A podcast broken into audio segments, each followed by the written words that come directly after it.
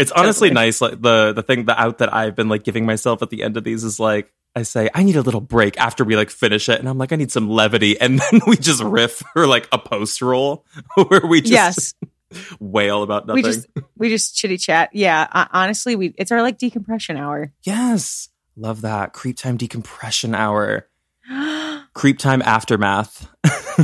it's Creep. Oh my god! Honestly, the debris. yeah, the debris with Silas and Stu. Oh my god, the debris debrief. Something there's something I there. love that. They're definitely. I I like the debrief. I like that. I like. Yeah. I like putting it in a place like the evidence locker. Like, Yes, with yes. Oh, I and love that. Oh Where it's like oh post God. episode and we just chat about nothing. I, Yeah. there isn't. What What did you say the other that. day? Oh, creep time Like, chatter. creep time. I love it. I love it. Something with like alliteration like that could be fun. Yeah, I should I think it's got to be before this. banter. It, it's just straight I get banter. another one. honey. Honey, Get another one. I'm gonna be the sober one this time. I'm not sitting right I'll beside crack- me. I'm gonna get a drink for our after hours because I'm gonna need it after this. But oh my god, I'm so excited for what you got ready. I have. I I am. know that you're gonna turn it out. I know it's gonna be so good. Oh god, I'm gonna try not to overpromise, underdeliver. But I do just want to say to the creepers, thank you so much for your patience with our season finale. Oh my god! Um, thank you guys. yeah, they've been so sweet um about letting it let, letting it ride the last week, waiting patiently. They they were um, very patient. It's true, and they got a little teleportation episode with Scott. They did. Got some New Which- York City background sounds. Scott is so damn funny. he really is. He just like doesn't give one F. the New York City sounds, in the background, he just was he was loving it. I think it's because he doesn't know very much about because he doesn't listen to true crime. That's the funniest thing. Having somebody on to like listen to like a mystery case who doesn't listen to the actual podcast. But I love Scott. Yeah. Like he's one of my best friends. So having him on, I, I'm just like, I don't think he actually understands like creepers and like there's like a following, you know what I mean? So he just thinks it's like him and I like chatting and forgets about what we're Yeah. talking like what we're doing it for. But it sounds really funny when you listen back to it. He's the best though. He is the best. Oh my god. For him to do a podcast from New York, that's tough. That's hard. Tough. Without that, I don't like I don't even know what his like equipment setup was like. He just had a Yeti But- mic. It sounds so good for a Yeti. I was like, whoa. I was gonna say, yeah, whatever he had, it really wasn't that bad with the background. Well, he's got a, he's got like a, a little voiceover career, so he he's got that like booming Okay. quality to his voice. Yeah. Kind of like me, but Exactly you know, like you. In fact, you're deeper. rich and not cackling. you do not have a cackling voice. Has, who told you that? oh, I do. I, I be My whole life, I've I cackle. I definitely cackle if I like gutturally feel like something is funny in my soul. I'm proud of my cackle. That's true. I like the word cackle only because it's witchy. Yeah. It's very like Yeah. hocus pocus. Oh my god! Wait, aren't they filming a third one right now? You sent me that, didn't you? They're doing that, right? Or was that fake? Was that fake Either news? I sent it or maybe I was asking you to corroborate if it was real or not. because I'm on the ground floor.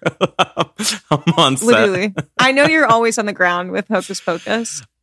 Ugh, I I would love to see a third, even if I didn't really like the second. Um, but I've been watching and just like that again. I know we talked about this last time, but Yeah, I can't stop. I think I'm at the end of it. I can't stop either.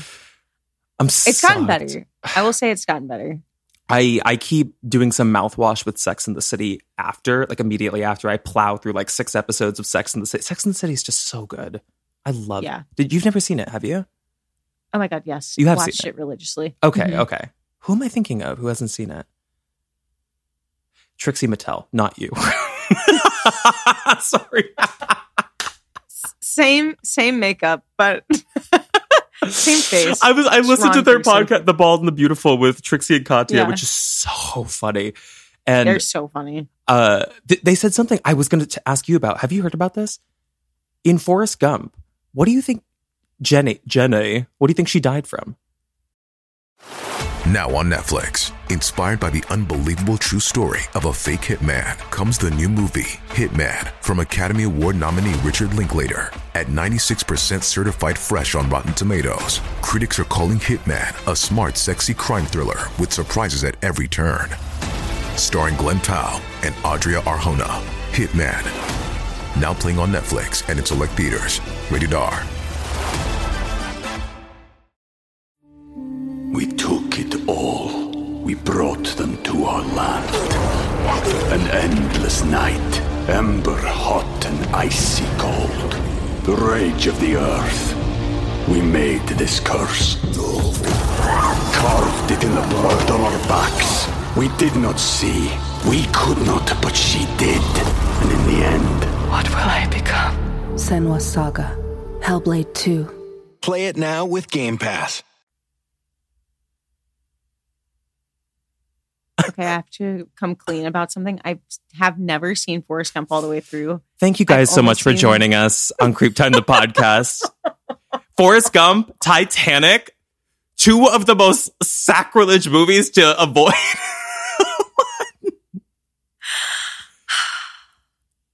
when you come here, It's I'm making you watch trait. Titanic. I'm sitting you know, down in a straight jacket, making you watch Titanic. Are you joking?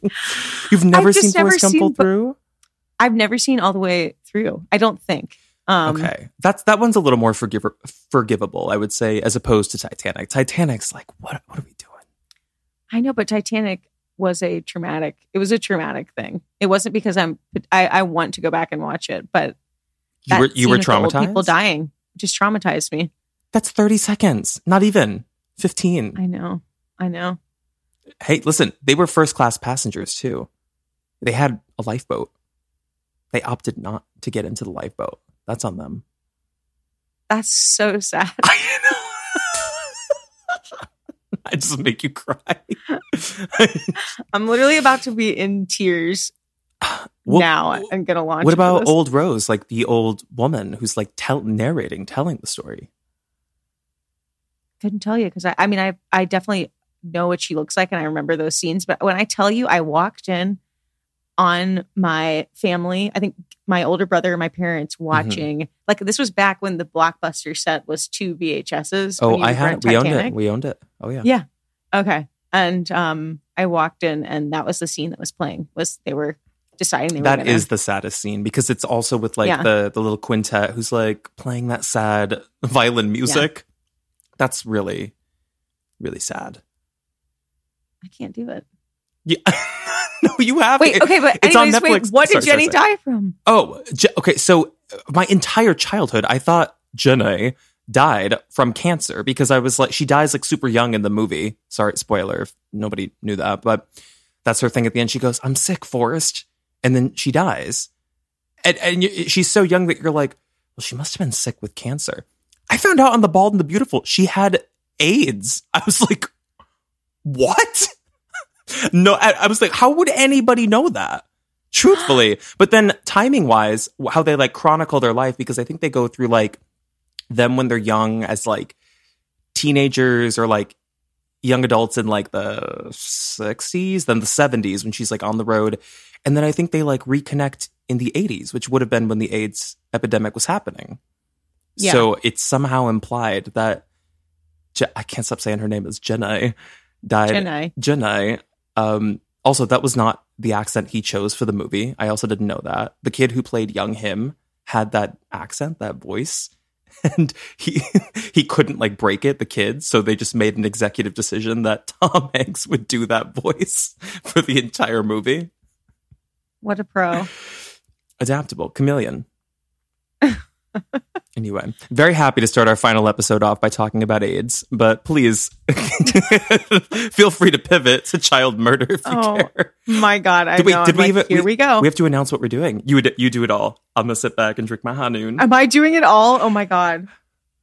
Creepers, welcome to our season finale. Our season finale. I wish I had a confetti cannon. Oh my God. I cannot believe. I know I we've said we can't believe we've done our, you know, 40th or 45th episode or whatever. This is just so nuts. A whole plus year of doing this. with Fifty you. episodes. It's such a joy. It's it's been amazing. I'm so, I I don't want to repeat what I sent you in like the note because I know you haven't gotten the note yet, but I'm so grateful for you, and I I won't get like sappy or anything just yet, but Oh I'm very God. very excited that we're here. We're at this kidding? place. I'm, I'm so grateful for you. It's been amazing because we've just gotten to like totally reconnect as friends and just like we I mean we've never lost our friendship connection, but like just to like enhance it by getting to like talk to you every single week, it's just been like such a joy. Sometimes Um, murder just brings you closer. scary, scary stuff. Disappearances, conspiracies. Somehow it's it's drawn us closer. and we're really bringing it home with this case. Creepers, you asked for it. I don't even know Season if you can hear finale. this drum roll. I'm like patting my chest. we're going to be covering the murder of JonBenét Ramsey. Mm. They knew it was coming. Oh, man. They didn't actually. Nobody I- guessed it. Really? I didn't see it anywhere in the comments. Oh my gosh. I know I put it up as a thing you could vote for, but and they did Yeah. vote for it, but I don't. I mean, we could have picked anything, but Yeah. Well, I mean, it feels it feels so heavy because of course like I the weight of the season finale case, but like as I was kind of telling you before we got on, I mean, it's just such a heavy case and there's so much to go off of like on the internet as far as research goes. I And also not much to go off of in terms of like the evidence. So, yeah. um I- that's what I do know about yeah. it. They botched the hell out of this scene, like and case. Yes. Yes. Um I've yeah, so You're giving me vibes of like retired detective, where you've like you've been to war and back. You're as as I'm saying, I honestly you're like flashing retired back. detective. That's so funny you mentioned that because in this case, and I'll get into it, there were so many detectives that resigned from the case just because it Really? was so Not Yeah, from the like, forest, just from the, the- case. Just from the case. yeah. Well, while they were doing the like while they were investigating, they would end up resigning because they were just so. I think there was so much media frenzy about it. I think that, like you said, it was botched from the beginning. So I think detectives just got really, and then of course, you know, the parents um, Yeah. and they're kind of evading, which we'll get into. But um, yeah, it's just it's heavy. I'm getting spooked already because I. I know. How young were you when you heard about this case? Because I remember how young I was. I mean, I so when she was killed, I think we were both three years old. Were we, when was Um, she killed? But I know 1996. 1996. Yeah, I was two. But the coverage of it went on and on and on and on. So like all throughout the 90s into the 2000s, like the coverage was still happening. Mhm. So I feel like as a as a child, I feel like I probably heard about it when I was probably like six or seven. Just like that there was this little girl, and that's kind of all I knew. That's kind of what I think too. When did the Lifetime movie come out? Because that was my introduction to it. Let me look that up. oh my gosh. Have you ever seen that? No, I haven't. Honey, first of all, for anybody who wants to see it, it's free and it's on YouTube. It's the entire movie's on YouTube. It was. Uh, this says 2016, but that is not right because I saw it when I was like seven. Um, is it called? Is it just called Who Well- Killed JonBenét Ramsey? Well, I- if it came out in 2016, I- I'll just say that was another big year for this case because it was the 20th anniversary. So it was like this huge resurgence of like evidence being reexamined, interviews. Like, so that would make sense if it came out that year. there might I, there was definitely something else that came out that year but this was something else. Oh it's called getting away with murder the JonBenét ramsey story. I think that's what it's called. No this is a doc. Oh my god. Oh wait no. Is this it? I will find it and i will make us watch it and react to it at some point Well, I love a Lifetime movie. I don't even know if it, it was just a, it was You a made for TV movie, want, but, but- it was shocking Yeah. at the time when I was a kid because they sh- it was pretty graphic for like a TV movie. yeah. Okay, wait. Should I launch in or should we do the intro? I feel like I have to tee it to you to do the intro. I'll forget all the admin. The intro. Oh, um, now I'm forgetting all the. when I'm ill prepared, I'm like, uh, hey everybody, thanks That's for showing you. up. Um, well, welcome back everybody to Creep Time the podcast with Silas Dean and our hostess who's going to lead us, Miss Stu. We're very, very excited for episode 50. Everybody, if you're here for the season finale, I'm assuming you're already following. So let's skip it all, honey, and let's get straight into it. Let's get into it. We took it all. We brought them to our land. An endless night, ember hot and icy cold. The rage of the earth. We made this curse. Carved it in the blood on our backs. We did not see. We could not, but she did. And in the end, What will I become? Senua Saga. Hellblade 2. Play it now with Game Pass. Whew. Okay, deep breath. Big, big breath. I'm going to crack another high noon. Please do. Not sponsored. need it. I know. Well, first of all, like I said, I am absolutely honored to be closing out our season one finale. And even more so that you've entrusted me to cover this case the unsolved murder of six year old JonBenét Patricia Ramsey. That name evokes such a wide range of emotion with those that live through its coverage in the media. I think for many people, it's the child pageantry that colored the case Mm. in shades of, you know, just perversion and child sexual sexualization. I think others might hear the name JonBenét and instantly visualize the faces of her parents, John and Patsy Ramsey, remembering the horrific notion that perhaps these two seemingly loving parents murdered their own daughter. Or maybe for some, it's the idea that after a joyous Christmas day, a home invader could come in and leave one of the most infamous ransom notes in true crime history and take the life of a sweet six year old girl in her own home. Yeah. I polled a couple of friends and family members about the associations they make, like you and I were just kind of talking about when they hear the name JonBenét all these years later.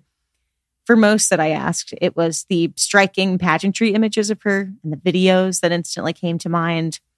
For others, it was that dreadful feeling of never having been able to trust their gut on whether the parents were involved in her murder or not. But one thing is for certain this case remains one of the most infamous in true crime history, and one that instantly conjures unsettling emotions to the point that many have buried their memories of this infamous cold case. I think the family and friends that I polled would have rather I not ask them actually to revisit their memories of it. So shout out to all those that did indulge me uh, and indulge all my questions while I was doing this research. Um, with that being said, there is a certain serious I want to make sure that I handle with the research of this case and uh, covering it on the podcast. And I think anytime there's a child and sexual assault and murder is involved, it's important um, that we handle it with special care. So I do just want to prepare the creepers that this one might just feel a little bit less Gilly Hicks coded. Um, though I will reference our girl, I will reference Nancy Grace at certain points. Um, I was going to, didn't you know she like, she was she has a little history with this, no? she, she was all over this and she still kind of is all over this case. I mean, I actually was surprised there wasn't a ton of uh, like coverage of hers from the 90s. Like I was hoping to find more. I think of Um, her show as like early to mid 2000s more. Yeah, yeah. Because wasn't So I she, think was I she on CNN or was she on Fox before her? Well, CNN was her show, show, right? She was on HLN, I thought. Which was CNN first. Or Yes. sorry, that was like, Yes, yes, that was like pre CNN. Right. Okay. Yeah. So I think I had thought that she was more involved, like when this was actually being covered. And she definitely like wasn't there like right at the time of the murder. Um, a lot of the coverage that she had I watched was actually like her kind of being interviewed later on to like give her take on it, which was Oh, I don't know. That registered as like her on the ground floor, like in Boulder, like with a mic. no, like- that's kind of what I was hoping for. Like early, like Um, young days, like 20s Nancy yeah. Grace. Wow. Yeah. Interesting. Um, we need a so yes, I will get to uh, yes. I, I will discuss kind of what Nancy pointed out in this case because I do think she made a lot of really good points um, about it. You know, our girl Nancy can be pretty like over the top, and I actually think there's a couple of um, quotes of hers that I wanted to make mention of because Yeah. I think she she handles it pretty well. She's an interrogator. A prosecutor. She is. You know? Prosecutor. Um, but yeah, so I just wanted to like state that up top that I also kind of personally feel like a heaviness in my heart with this case. So I just wanted to like, you know, honor that and be respectful. And I'm curious for you, like Mhm. what emotions it brings up for you. Like, is it as heavy for you? Or like what impact did it have on you growing up? You know what's so If weird? any. I, it certainly did have an impact. I well, like I said, I think it was one of the first times when I was a kid when I learned about it that I understood that kids could die. I don't think I had Mm. ever thought about that when I was like seven or eight. But it's strange because um, maybe there are some creepers who agree with me on this. I would say that this is the most famous true crime case, if not maybe just the most famous unsolved case in the world. It's kind of stood the test of time, maybe other than like the Black Dahlia, you know? Yeah. So I think when cases become immortalized like this and there's so much extended, like prolonged media coverage, people start to disassociate that there's like a real family and like a real child involved. It becomes like a story to people. And I think for a long time, that's how I thought of it as just like a collection of images and like the movie I had seen on TV. Like it never felt real. Did you ever feel like that? Yeah. I mean, now totally. I'm I sure mean, you don't because you've, I'm sure you've seen autopsy records and you've gone deep. Well, I think for me, it was always that being a little girl myself, knowing that I didn't know the details, but I knew that something terrible had happened to this little girl who was a performer. And like, I grew up around like pageantry and stuff like that. I've never participated, but I was about to ask. Like I, I- was like, "Do you ever do pageants?" no, baby, you know, my shoulders are way too broad. please. I was bulking at age eight. so it's not. we just had a whole tee up, and we were like, "We're gonna handle this with Yeah, complete very seriousness." We will we will um but yeah no i feel like i just i grew up knowing little girls that like reminded me of JonBenét so like Mm. seeing the images of her was always like just super unsettling because totally. yeah you feel like you kind of know her which is weird Is I would is pageantry more of a southern thing? Would you say? i would i mean i would say so i mean it's it's funny because um her mom was from west virginia southern Oh, I didn't know that. kind of background. Huh. Yeah, and her dad, I think, was also I don't can't remember if he was actually from the South, but he lived in Georgia for a long time. This is crazy. You know the Um, backstories of the parents. Wow. I mean, I guess, I guess Yeah. that's extremely helpful. I'm going to let you get into it because you know you know so much more than I could have ever have researched. Well, can I also say the weirdest thing about what you just said? I was watching clips of girls that she did pageants. You hear that? Did he just cut it short because he knew how important this was? All right. Now that it's out of the way, He's celebrating our finale. yes, that's for the finale. Okay. Sorry. All seriousness starts here. Okay. Um, no, we'll have moments of levity for sure. Um, but I was going to say, so interesting what you just said because um, some of the girls that she grew up doing pageants with, they they just felt very similar to like what you said right up top, which is that, um, yeah, there was just like the the feeling that they they were so connected to her and still close to her like years and years later. It was just kind of, I mean, obviously they had the connection doing pageants with her, but like they still felt like they knew her all those years later and like would have dreams about her. It was just very uh, weird It's, to watch. no, it's weird like that. The imagery, I would say the imagery of it in such a morbid way is kind of iconic at this point. And I know that sounds Yes. very superficial, but there are certain like silhouettes and images that become iconically associated with a case. And Yeah. when I think of this, it's kind of like what you said. I immediately gravitate and think of those pageant photos. hmm I think of it's that adds a bizarre element to it. Yeah. Okay. Here we go. I'm going to launch into it. Oh my god! Wait, can I just give you a hand for that intro though? That was fabulous. Before we get in, like that was that was bent. Oh, well, here we go. It's about to get I, I'm I'm like looking at this, I could like shake because it's just so it's so much. Um but let's launch into the days leading up to her murder. So it was Christmas time, 1996. The Ramseys had hosted a Christmas party of their own on December 23rd, where about 30 to 40 people had reportedly attended. Uh, by all witness accounts, JonBenét was bubbly and in happy spirits, partaking in gingerbread decorating arranged by her mom, Patsy. And she was even greeted with a surprise from a Santa Claus impersonator at the party, which she reportedly just loved, immediately gravitated towards the Santa Claus. Mm. Um, reports would later state that she even gifted this Santa Claus actor with a small little jar of gold glitter, which she said was for his beard at the end of the night. And he's gone on record to say like how just kind and sweet she was. You could just tell that that's memory has stuck with him. Um, so immediately this should kind of color a little bit more about JonBenét's personality. Um, and in all of the research I have done, there were really no reports of her being like a brat or really anything of the sort. I mean, all the words and Mhm. phrases that would routinely pop up were sweet, a bright light, angel, kind. Her mom had also given her an early Christmas gift that day, a gold bracelet inscribed with JonBenét 12 25 96. The Ramseys loved Christmas. That was for sure. And JonBenét had just performed Rocking Around the Christmas Tree at a local mall on December 22nd. Uh, she had also just competed in and won what would be her final pageant title, Little Miss Christmas, on December 17th, 1996. That's so eerie. I know, just eight days prior to her murder. The family spent the evening of December 25th, Christmas, having Christmas dinner at their neighbors Priscilla and Fleet White's home. They had arrived at approximately 5 p.m. for dinner and returned that evening around 10 p.m. So all four of them went, just to clarify. It wasn't just the mom and dad, it was mom, dad, family. JonBenét, Okay. and her brother. Did yeah, they have a nanny? You might get into this. They have a nanny or housekeeper? they did have a housekeeper, yes.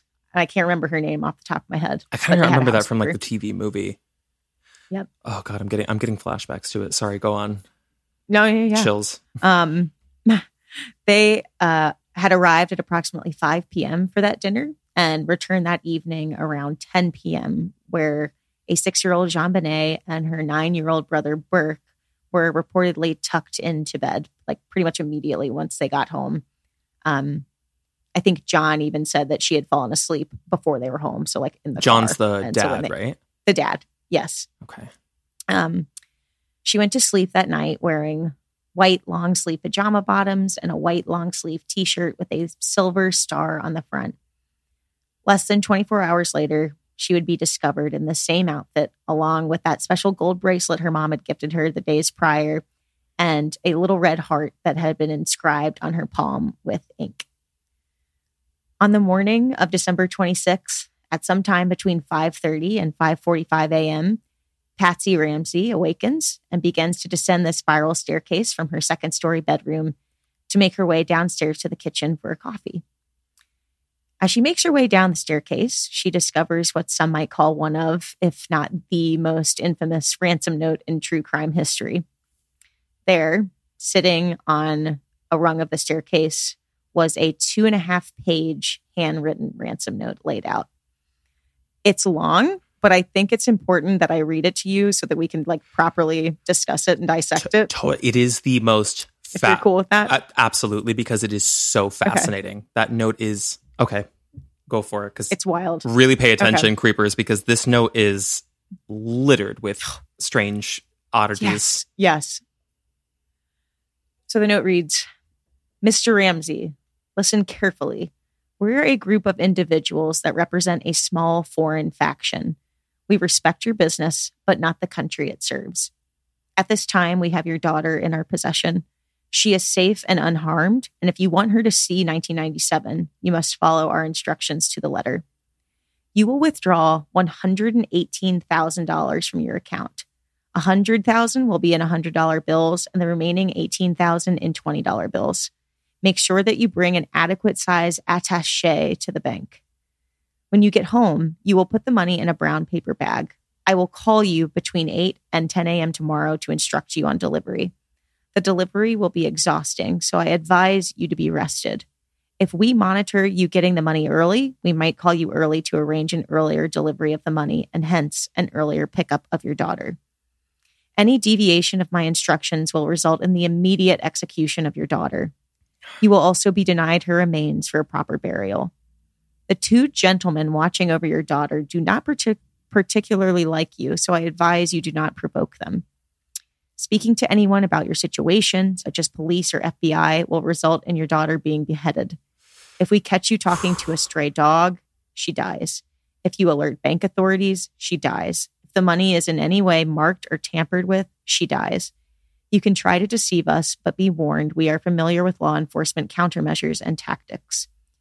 You stand a 99% chance of killing your daughter if you try to outsmart us. Follow our instructions, and you stand a 100% chance of getting her back. You and your family are under constant scrutiny as well as the authorities. Don't try to grow a brain, John. You are not the only fat cat around, so don't think that killing will be difficult. Don't underestimate us, John. Use that good Southern common sense of yours. It's up to you now, John. Signed, Victory SBTC. I want to go into the analysis, but I just want to get like your first reactions and I, what that brings up if you recall reading it before or I've absolutely read it before and I think I had forgotten so many of those weird details. Here's what's immediately jumping out to me that I remember. Because of like this I know you'll get into it with the analysis, but the specificity mm-hmm. of the numbers is really interesting. $118,000 in addition to use that good Southern charm or Southern wit. What what did they say? um it's southern common uh that- use that good southern common sense of yours. Okay, I remember a line from the movie where somebody, because like eventually they like invite people over who were looking at the ransom note, I think, and they're like, "He's not from the South, but you said he's from Georgia."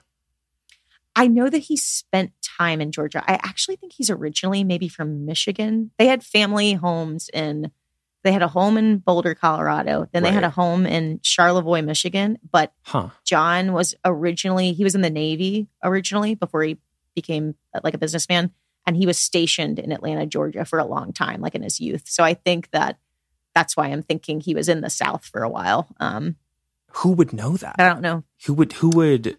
I. oh my god! I mean, sorry that look that looks could kill. Um, Mhm. My other question was, what, what was his job again? What did he do? So he owned his own computer company called Access. Uh, oh gosh, I get into it later. It's Access Secure, maybe, but it was a. Like computers, right like around this cyber company, or I think it was like like a software company. oh, interesting. Um, In the nineties, that's probably big money. yeah, so very lucrative. Like Mhm. right around this time, I can't remember if it was like computer engineering or if it was software engineering, something to do with tech in the tech space. Um, and he, uh, I was going to say, oh, right before JonBenét had been killed, there were like weeks prior, um, an announcement, I think in the paper, but I don't have it quoted like in the research, but um, some big announcement that uh, his company had, I think, acquired over like I don't know, some exorbitant amount of money in revenue that year and like the Hmm. success of it. So he was like a high profile and the company was his net worth at the time, I think was like 6.4 million or something. That's kind of. I was- remember them being very, very wealthy. they're very wealthy. But why Yeah. one hundred eighteen thousand? Oh, oh wait, that was um. Mm. Maybe I shouldn't spoil Mhm. it, but I'm, I'm. It's like coming back to me now, so of course I'm like treating it like a a thing to call out. You keep going. Yeah, You keep going. well, Sorry. you know, you got it. I mean, let's dive let's dive into it. So, um, investigators have studied this note, of course, over and over again because of the lack of DNA evidence left at the crime scene. This letter has been really like the only item left behind by the killer that gives us real context clues into their psyche and who they might have been. Um, the oddities of its content and the nature of how it was written has always been the source of much I don't know whether to say like analysis or scrutiny from the public. Um, but Both first, truly. Analysis from investigators, scrutiny from hacks like us. right, right, right, right. Um, well, first, let's call to attention just the sheer length of the ransom note. Um, that is something that has always baffled investigators. Um, Detective Lou Smith, who worked on this case, said, "quote Common sense would tell you that if you're going to commit a homicide, kidnap somebody, you're not going to sit down and take the time to write a two and a half page ransom note. You're going to write something down very quickly because you've got to get out of the house. And at a length of two and a half pages, it still remains one of the longest ransom notes in his in crime history. Oh my! Wasn't it written with a pen they had in the kitchen? Mhm. Oh my god! I know. You okay? you That's- saying that just gave me goosebumps. Sorry. I already knew that. That's so. I, I it like just came back to me when I was like, well, they could have written it before, and then I remembered, yeah, it was the ink Mhm. was from a pen in their damn kitchen. What the hell? hmm Well, here we go. Secondly, the note was written on a notepad and a pen from inside the Ramseys home. It was also their notepad. Oh my god! Yes, yes. Investigators and the public, of course, raised red flags because this note would have taken quite a while to write. So, if you were an intruder and wanting to do the job and get out of there to limit the risk of getting caught, why write a note of this length on paper that happened to just like be there inside the house for you to use? Why wouldn't you just bring it yourself ahead of time, write it ahead of time and bring it so you didn't put yourself in that position? This was one of the very this was one of the first facts about the ransom note that caused the immediate pointing of fingers at Patsy and John Ramsey. Yeah. Um it and it didn't help that investigators would go later and find remnants of a practice note written on the same notepad, concluding that the author had attempted to write this official ransom note in a style that wouldn't resemble their own. So they were practicing how it was going to look. I didn't know that. Wait, what happened? Mhm. Where's that note? Did they ever find that anywhere? Trash can or anything? Yeah, they had they had the practice note. Oh, they found the. Pra- oh, Yeah, they found they found so I believe it was sort of like a like a not a legal pad, but something kind of similar. So there's multiple blank pages in the pad and then they found of course they discovered that the ransom note was ripped and written on this pad. They figured that, but they found at the like somewhere in the back of the pad the beginning of the ransom note had been started to be written out and like scribbles and like trying to write it in a way that would Stu. oh, And I actually didn't include this in my research, but another thing that I read was that once they kind of figured out they, that they were going to focus on the parents, hmm they like pretty much immediately flew out to Charlevoix, Michigan to their summer house because they wanted to see if Patsy had been practicing anywhere else. Like that's how seriously they took it and I- how I can- serious they thought that it was her. I can see why. Yeah. I mean, I, I have Yeah. some additional details I remember about why they suspected Patsy, the mother. But okay, so so this note shows up and it says, if you call the police, we will kill her. Then what happens after that? Or maybe you'll get into it. Sorry. Yeah. Well, she immediately calls the police. Why did she do that? What did she say? Why? I've never I understood think that. because Just panic. Well, I think I think for sure panic, but I think there's plenty of people that would like draw their own conclusion as to why she felt like it didn't matter that she called the police. Um so we'll we'll get into all of that. Um this is dark. but yes. This is dark. I know it's very dark. I'm also like just for the record creepers, I'm really trying to be as like down the middle as I can because I think that's where people get kind of like I feel like they get in a rut with this case because they just go straight to the parent theory because there is so much to like I'm raising, yeah. I'm raising I my mean there's hand. so much to back to to back it up but I think if I can maintain like a little bit of um just that middle ground it's it's helpful because I will say and I told you this earlier this week over text like by the end of it I was very just like unsettled and still kind of like grappling with what the truth is here. That's what I'm curious about. I'm almost hoping that you'll sway me away from the parents in an odd way. I mean, of course, like obviously, like I'm sure no stone has been they've they've turned over every stone in this case. So I'm Yeah. like, if they were initially Yeah. suspecting the parents and didn't find anything, ultimately it must not suggest that it was the parents, but I'm so compelled by just that initial evidence that you just gave me that I'm curious like what where the detour comes from, you know? Right. Right. Well, let's go back to the 118,000 that you very perceptively picked up on like that. T T. So I want to hear. T. um, so that 118,000 was close to the exact amount of John Ramsey's Christmas bonus that year. Um, so obviously this raised suspicion pretty much in both camps. I mean, if you're looking at Patsy and John, it seems convenient that they would have that exact amount a available to give like the kidnappers, right. um, but that they also ha- would have you know prior knowledge that of this exact amount. Just strange. Sorry, hold on. Um, Wait, so yeah, he just to clarify, he owned his own company but gave himself a bonus. Is that what it is? hmm Yeah. Interesting. I mean, there's only a handful of people who could know that. It would be Patsy, or it would be somebody in the inner circle at work. Maybe someone in accounting, Suzanne in finance. Right. right or a disgruntled.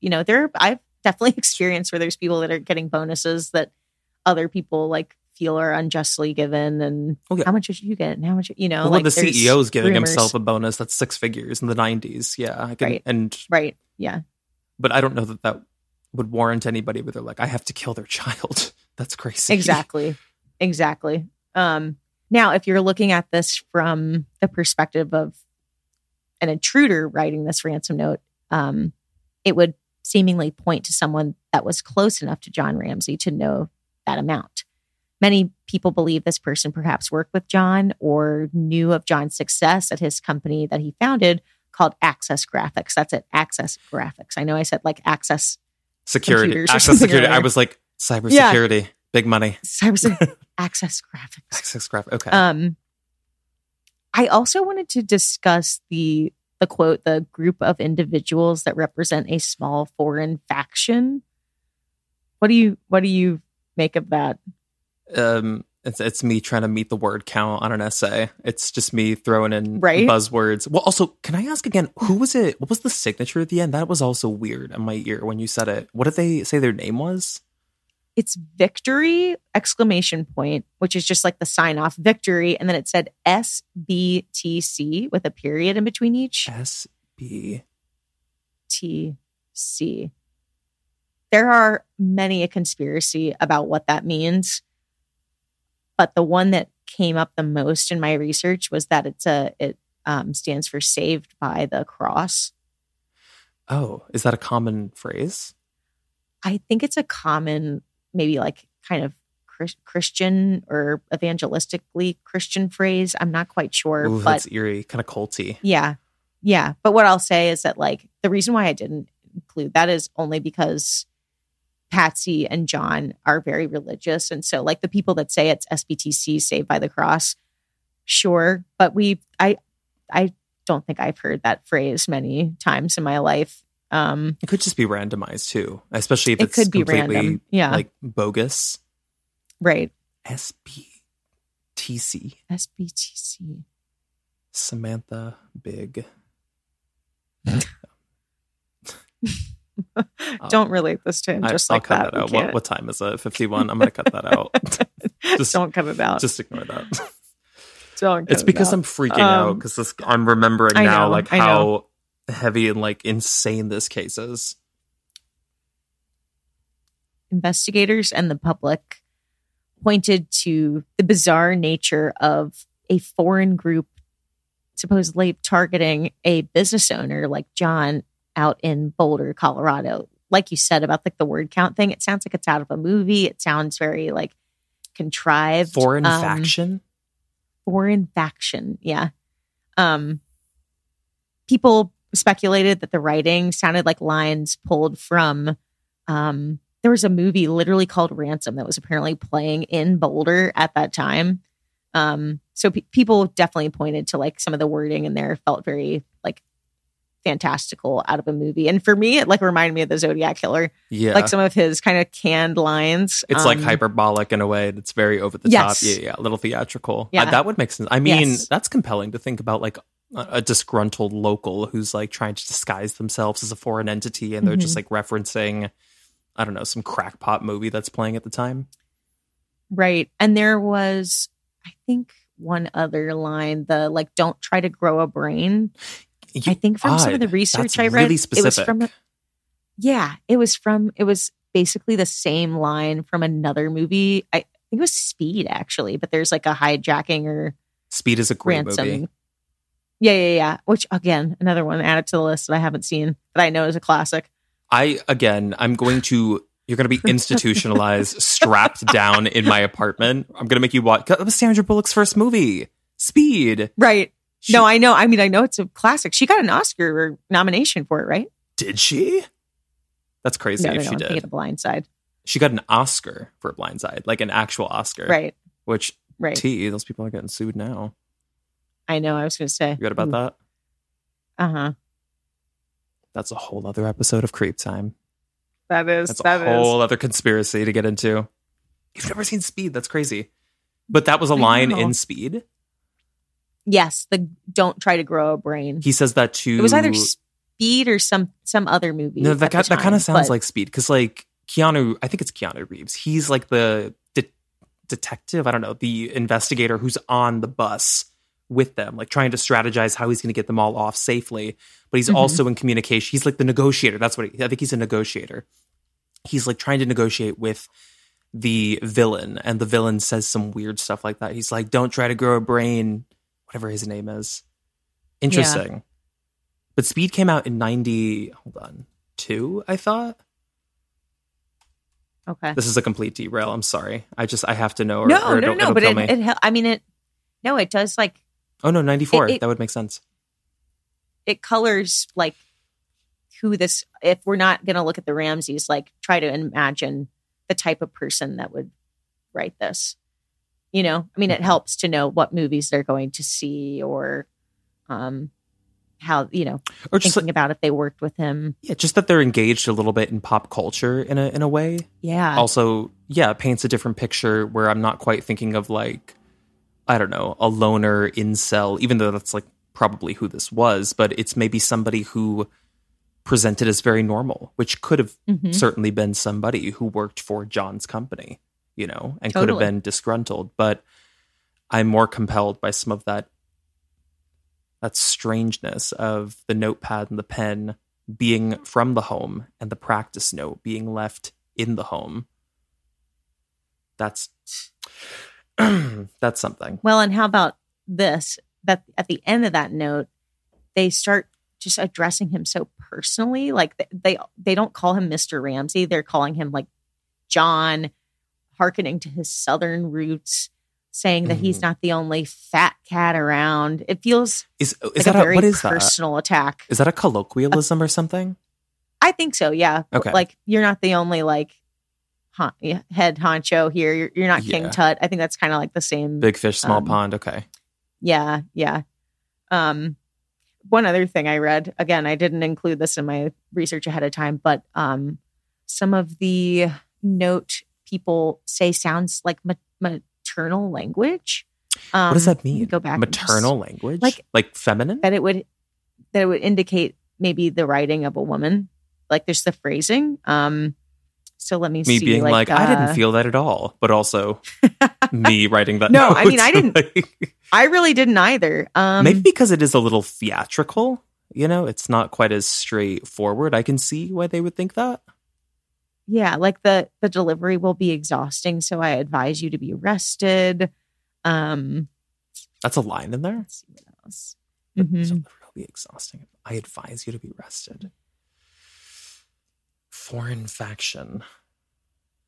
Or like use that good southern common sense of yours. Like it sounds i think it's kind of a like a i think it's a slippery slope to go down saying the language sounds very feminine but i just remember reading that and i was like hmm, that is odd. Like imagining Mhm. someone if they're really jealous or angry at john like you know advising that he's slept the night before or whatever. Like it's just kind of like wouldn't you just say but i have your kid yeah, give me the damn money I believe You there know? are there are experts who can probably make a very educated guess on that though. They can probably infer like a like a personality type that it's kind of like the the Missy Bevers case where everybody was like there were analysts who watched that footage of the person in the guard costume and they were like we can tell that this is most likely a woman walking for like X Y and Z and they were like right like credible things they were backing it up with which when i first heard that i was like there's no way you'd be able to tell but they made some like compelling points on physicality and i was like that's interesting that people can analyze that and decide like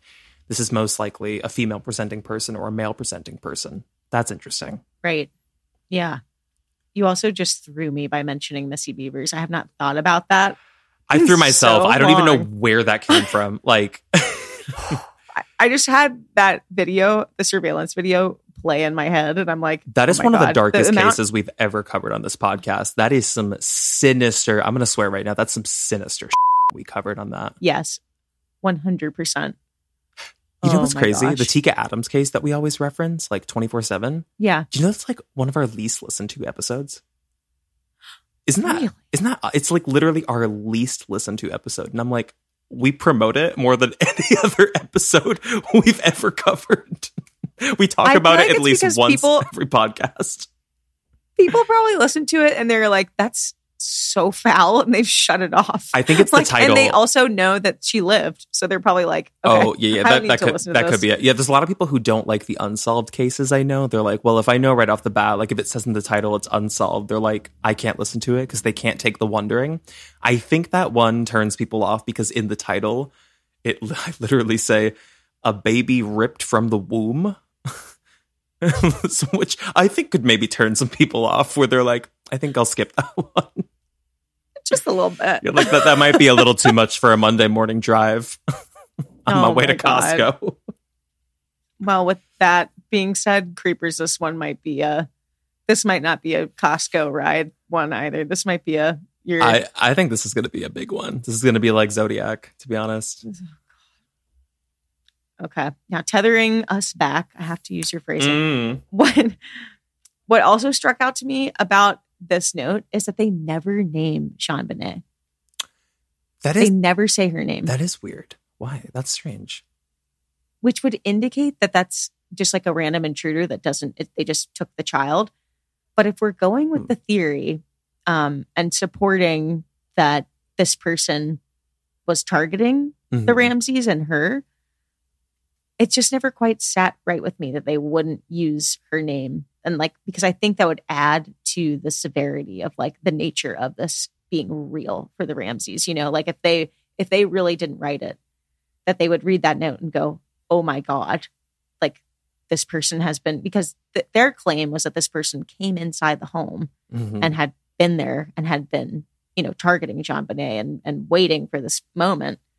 And so in my mind, I'm always kind of like, I just it doesn't make total sense to me that if that's true, that they wouldn't write JonBenét's name in there if they were that like enamored with her and and obsessed with her.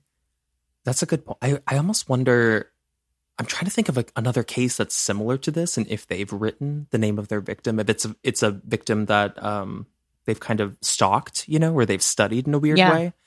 Because all signs kind of point to that, right? If it if we're assuming it's not the parents, that it was somebody who was obsessed with this little girl. Right. And also the other side of that is like the more I thought about it, I was thinking if we are thinking that the parents potentially wrote it, did they Mhm. maybe leave her name out because they were trying so hard to like be authentically some random intruder, like start to stage and paint that picture. And they kind of just like missed the mark on it because it just it it doesn't quite align with their the idea that they think this was a random intruder thing, but then they also think that they were being like definitely targeted Mhm. it just kind of doesn't I don't know if if they wrote it, I would have thought that they would have written her name because it would have just sounded way more targeted and would have aligned Direct, with their yeah. theory that they always said that they John had been you know stalked and they were being targeted. It's kind of it's kind of strange because I, in I weirdly like almost misremembered the note as like having been directly address like addressing her. So it's strange to Mhm. hear that like that's not true.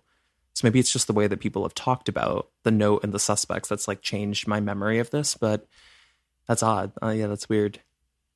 Yeah. Okay, so let's continue through the events of December 26th.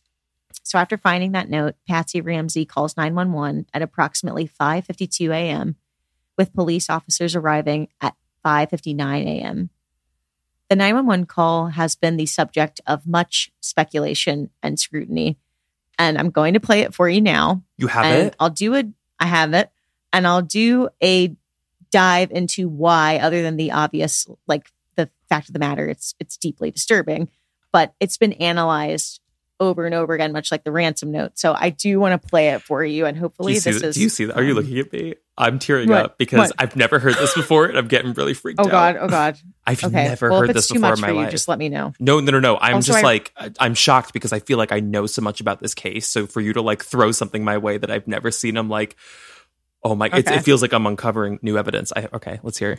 I hope this this will be loud enough. So Oh yeah, just hold it straight up to the mic. Honestly, How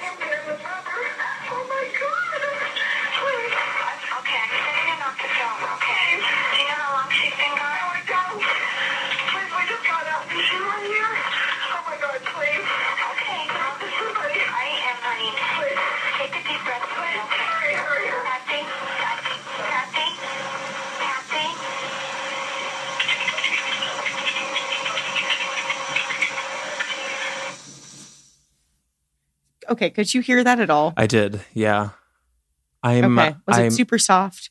no, I feel. I feel like I can hear it. Yeah. Okay, I, I feel like it was good. I'm. Wow, that's the first time I've ever heard that. Um, how did how okay? How did that impact you when you first heard it? Because I'm feeling oddly convinced that that was real.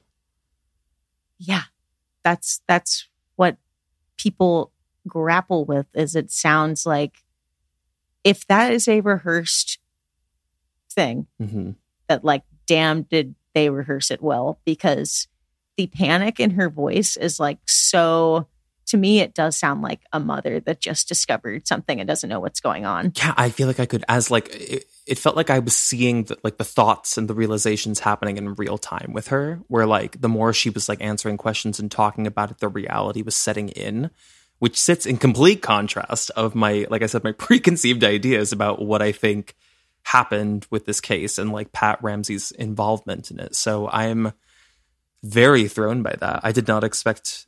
I did not expect that. I was kind of going into it thinking I was going to hear some something I could see through, you know. But I'm yeah pretty stunned actually. yeah well the the question like i said that's always a uh, arose from that is was the call rehearsed like had she premeditated or rehearsed with john what it was going to sound like why did she call if she had just read the note it said don't call the fbi or don't call the police we'll Yeah. immediately behead her That's what's weird. um mhm. oh my god, this case. I can't know. take this damn. It's we haven't even like really gotten into it, yet, which is crazy. we're on page like three out of 11 so get ready oh my god, we haven't even gotten past the ransom note. I There's know, just so much. There's so much. So i do want to to quote um the 911 dispatcher. Her name was kimberly archuleta. Um, she spoke for the first time about answering that 911 call in 2016 so on the 20th anniversary of JonBenét's death. Oh wow. she said quote i just remember having that sunken feeling that something wasn't right. What bothered me immensely it sounded like she said okay we've called the police now what and that disturbed me so i remained on the phone trying to hear what was being said it sounded like there were two voices in the room maybe three different ones i had a bad feeling about this to me it seemed rehearsed that's never changed woof like whoa Um, I'm I'm gonna have to crack open another high noon because Okay. that's sending Let me me take a sip of my. three Sprite. voices in the. I just this case does not take its foot off your neck. Like No, every time, I swear to God, I know we we've covered like three percent of it thus far, but like every time I feel like I have a grip on it and I'm like, I know what happened here. the rug gets pulled out from under me. I've also never heard that that the 911 dispatcher thinks she heard three voices. Wait, she also thinks she heard someone say, "Okay, we've called the police. Now what?" Well, she thinks that that was like the tone was like, Oh, okay, okay, gotcha. After, I, I was like, if, if those were the Yeah. words that were said, that's No, no, no. pretty compelling. I know Patsy So Ramsey's dead, but I know. I'll send to you. Somebody did take the audio at the end when she goes, Patsy, Patsy, Mhm. and you. She's basically either dropped the phone or hung or like let it. You know, if it's a corded phone, it's hanging off the Yeah, or wall. just put it on the table or something. have- yeah. yeah, they've enhanced the audio and like what you basically can hear, or supposedly people think they can hear, um, is John and Burke, the brother, and them saying to the effect, and I'm paraphrasing right now. Um, so creepers, we look up this audio; it's on YouTube, but basically saying like, "What have you done?" Um, and To Burke. Burke saying, "Are, are they going to arrest me?" Yeah, Get out. it's so muffled though. Like I just don't. Oh, it's it, Sue, I, I even sick to hesitate to, bring it up i know i know because it's really i mean i think it's a it's definitely a reach but i mean i think what's so compelling about it is that the dispatcher said that she felt like she heard other voices i mean Yeah. that's just yeah, yeah. undeniable like that's Well, she would heard arguably have the clearest the clearest perception of it. You know what I mean? 'Cause she's hearing it. It's not like a recording. She's hearing it live. right right So, the dispatcher was put on a gag order shortly after the investigation began. So, investigating the moments after Patsy thought she had hung up the phone, that came later, like you and I are talking about. Um, Like how much? Like twenty also- years later? Like 2016 later? yeah. Holy. And- okay. And the dispatcher thought that had investigators paid more attention to those last couple of seconds when the phone, when Patsy thought it was on the hook again, she thinks that the day could have gone a lot differently, like the investigation that day. Huh. Um, so I don't want to spend like too much time in the 911 call, but when I came across that statement from the dispatcher, it sent shivers down my spine, not so much because I'm siding with her theory that the Ramseys might have something to do with it or they were covering something up, but Hmm. it's honestly more so that she was so close to the crime and that day of the events. And she was sort of like the first emotional kind of like, I don't know how to phrase it, like recipient of this case, like the the wave of She's kind of the first the first responder, really, to like yeah. the first person who was clued in outside of the circle. You know, if we're assuming it was Yes. John and Patsy, or if we're assuming it was Burke, and then John and Patsy were covering, like a lot of people think, Yes. she's the first outside ear. and she's the first person that got like hit in her gut with that like pang of unease that I think you and I are feeling, you know, right in this very moment and people feel when they think about this case. I mean, she it hit her like that hard in her gut. She felt like something was so dreadfully wrong, which obviously there's Yeah. a, a mom calling you thinking there's kidnapping, but for her to say in that moment, I felt like things were not adding up. I just think is so compelling. Totally. Totally. And she had to stay quiet about it, which is the craziest thing for 20 years. Mhm. Wow. Mhm. Wow. Now, moving on with the rest of the day, shortly after Patsy called 911, she called those neighbors that they had visited and had Christmas dinner with the night before, the Whites, along with two other friends, John and Barbara Fernie, as well as their uh, pastor, to come to the house. I assume to comfort them in this time of distress, since at the time, you have to remember the crime scene was still being treated as a kidnapping and Mhm. not a homicide. Um, so patrolmen arrived shortly after, around like um, I, I should have had the timeline in here, but like in the six a.m. ish hour, uh, they get their couple of officers. These are kind of like your. Um, th- these are not going to be detectives. These are going to be County. police You can say county, first on honey. the scene. County, You county. Sorry, county. county. Boulder County. Um, this is county. So, uh, patrolmen searched the house initially, and one of them stopped at a door in the basement. The officer looked at the door and claimed he didn't open it because he was only looking for possible exit routes at this point, an exit route that the kidnapper might have taken. So, with this door, it had a latch over it, and he assumed, okay, well, they couldn't have exited out that way because it's locked from the inside. Little did he know that behind that door, JonBenét's body was lying. It wasn't until 8 10 a.m. that the first actual detective arrives on the scene. Her name was Linda Arndt. And when Linda arrives, patrolmen had already done their extensive search. Um, Linda went on to state that for the next couple of hours, she really just spent time making mental notes, assessing the scene, the emotional state of the Ramseys. Um, in an interview that she gave with ABC News in 1999, she stated that she thought it was bizarre that Patsy and John were in separate rooms for most of the morning. Um, That and if you remember, yeah, um, if you remember, the ransom note said that the kidnappers were going to call between 8 and 10 a.m. And Arndt stated in her interview that there was no mention of the call. Like those hours just passed and nobody acknowledged that the kidnappers hadn't called. By 10:30 a.m., Linda Arndt was the only law enforcement on the scene. So she had no backup. It was just this one woman and she reportedly called twice for more backup. Um, and dispatchers said, yes, they're coming. They're in meetings. They're on their way. So it was really just her Mhm. in the house with the Ramseys.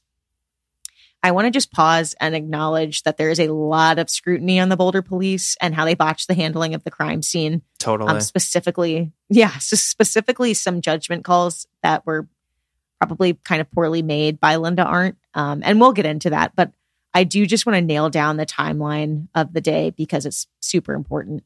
Um, and remember that she's alone in the house with the Ramsey. She's the only uh, So detective there. the neighbors and stuff like haven't come over at this point, or are they already? oh, they're there. They're, there.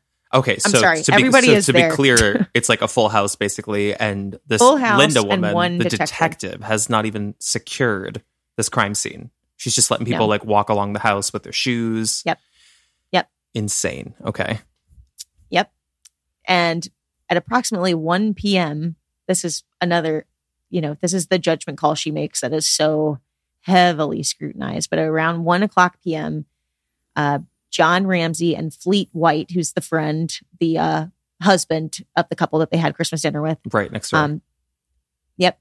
They are told by Linda Arndt to search the house again. And she would go on to say in her interview that she felt like people were just like biding their time and like emotions were starting to rise. And so, just to kind of deviate the situation, calm the tension, she told them to search again.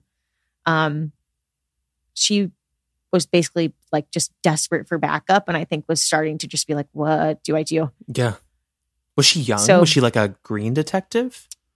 she i would guess so when she gave that interview 1999 she looked from the interview when i watched it to be she reminded me so much of jodie foster by the way um she was probably in her like late 30s i would say Gotcha. Okay. so I mean, it's also yeah. not every day that Um, like even a detective sees a case as wild as the, like a ransom child kidnapping case is not an everyday occurrence. right and if i remember correctly from my research this was the first murder that whole year in boulder Wow. So I don't think that it was, and it's you know the end of the year, it's December. So I mean, I don't think that where they were, this the town was like I think this was a very unusual set of circumstances for this town and this detective.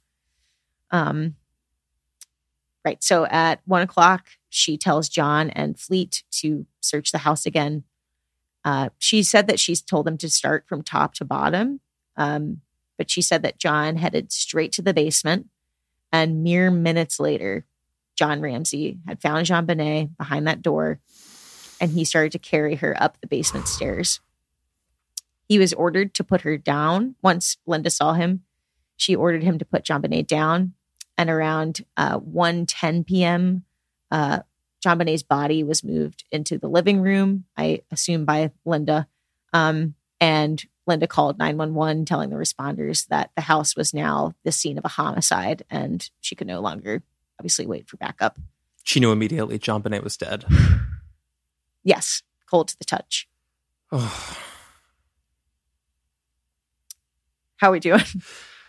I'm I'm getting really really intense flashbacks to the movie because they showed that exact moment in some very graphic Mhm. detail, and I just Yeah. remember him picking up the body of JonBenét and Linda taking the body. I guess I didn't know her name was Linda, Mhm.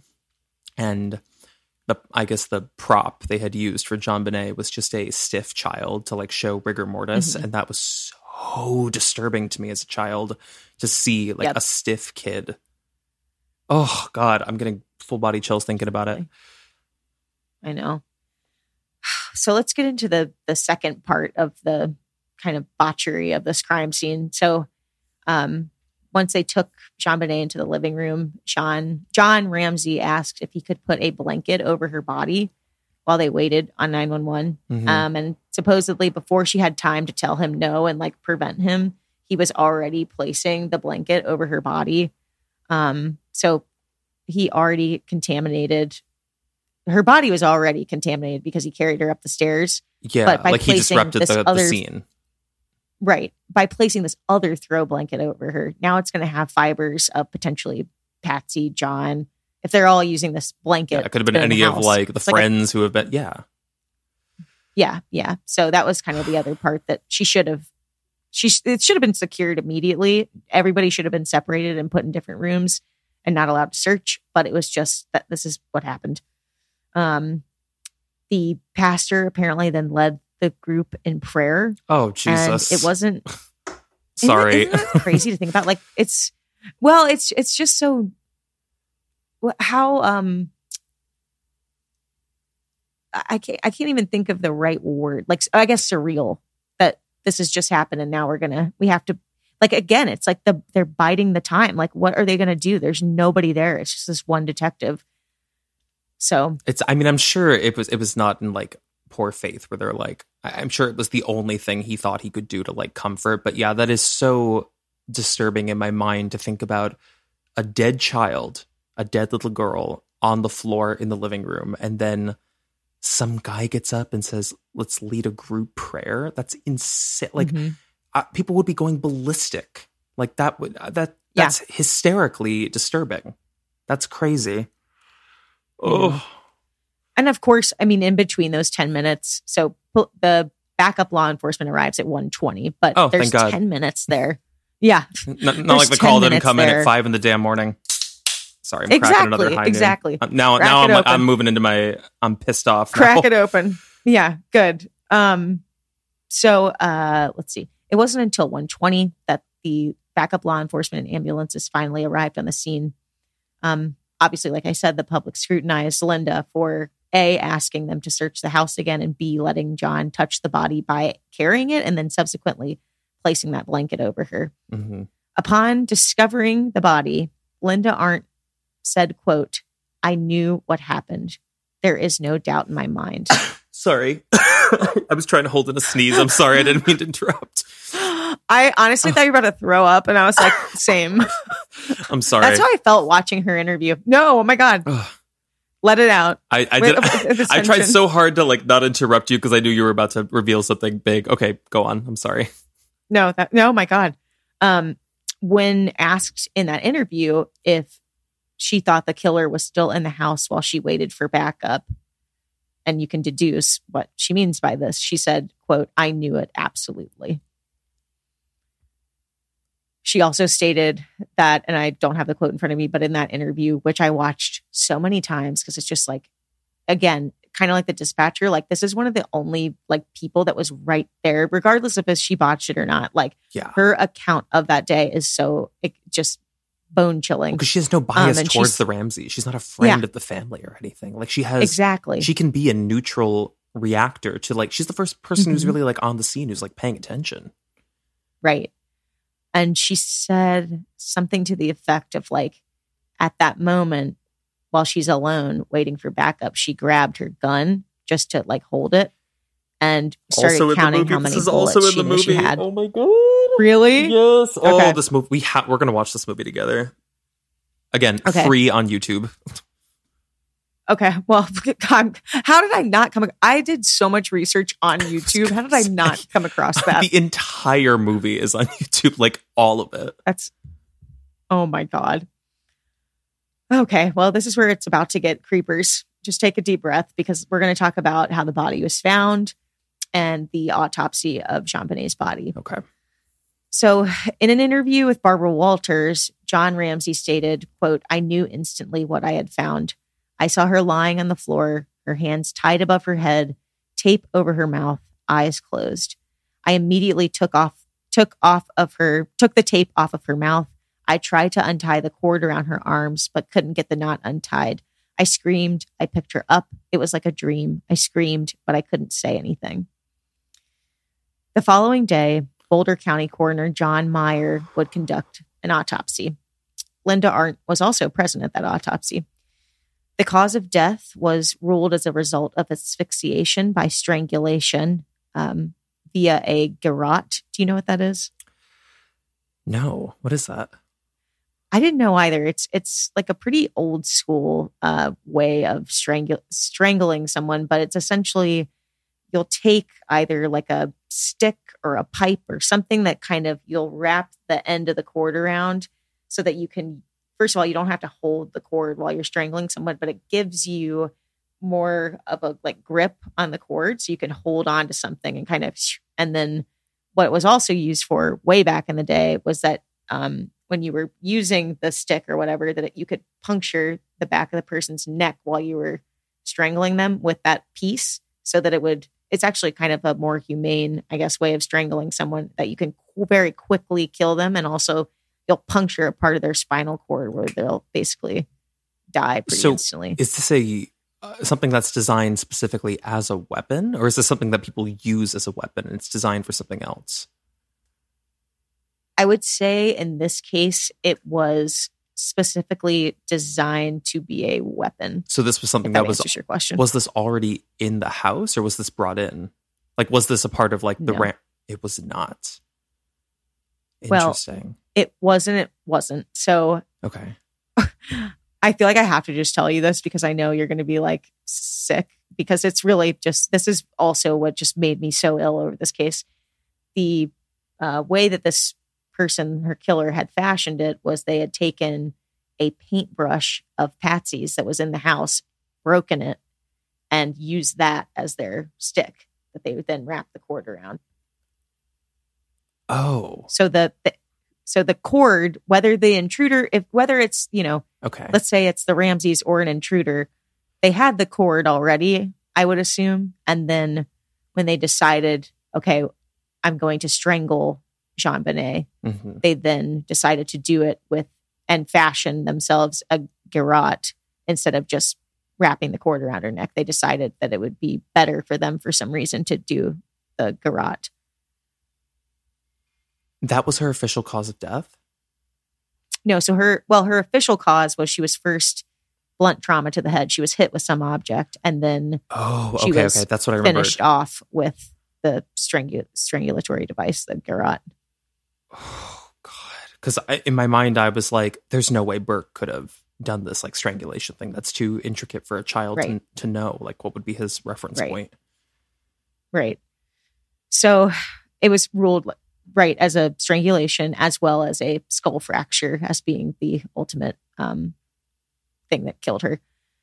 Linda Arndt described the trauma done to JonBenét's head while she was at the autopsy as, quote, savagery. Uh, there was also evidence of sexual assault. The autopsy revealed scraping and swelling of the vaginal area, as well as series of, a series of scrapes on the back of her right shoulder, her left lower back, and left lower leg. Her underwear also contained traces of urine as well as DNA. Um, her DNA or Yeah, go semen? ahead. not semen, DNA. Okay.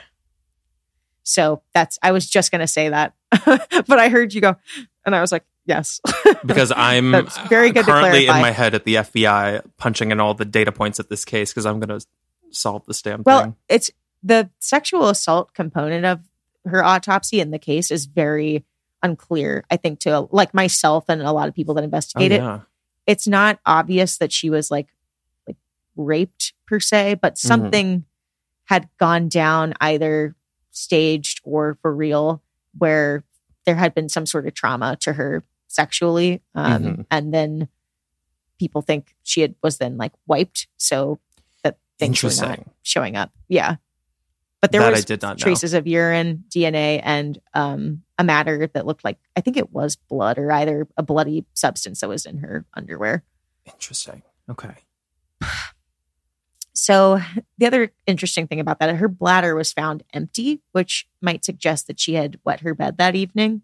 Mhm. Um, another key element to the autopsy, um, and we'll get we'll get to why. Go with me here. Why this matters later on, but they found fragments of quote yellow to light green tan apparent vegetable or fruit material which may res- represent pineapple in her small intestines undigested. Now why is that so important? Well first undigested food would mean that JonBenét had most likely eaten that substance a few hours prior to being murdered.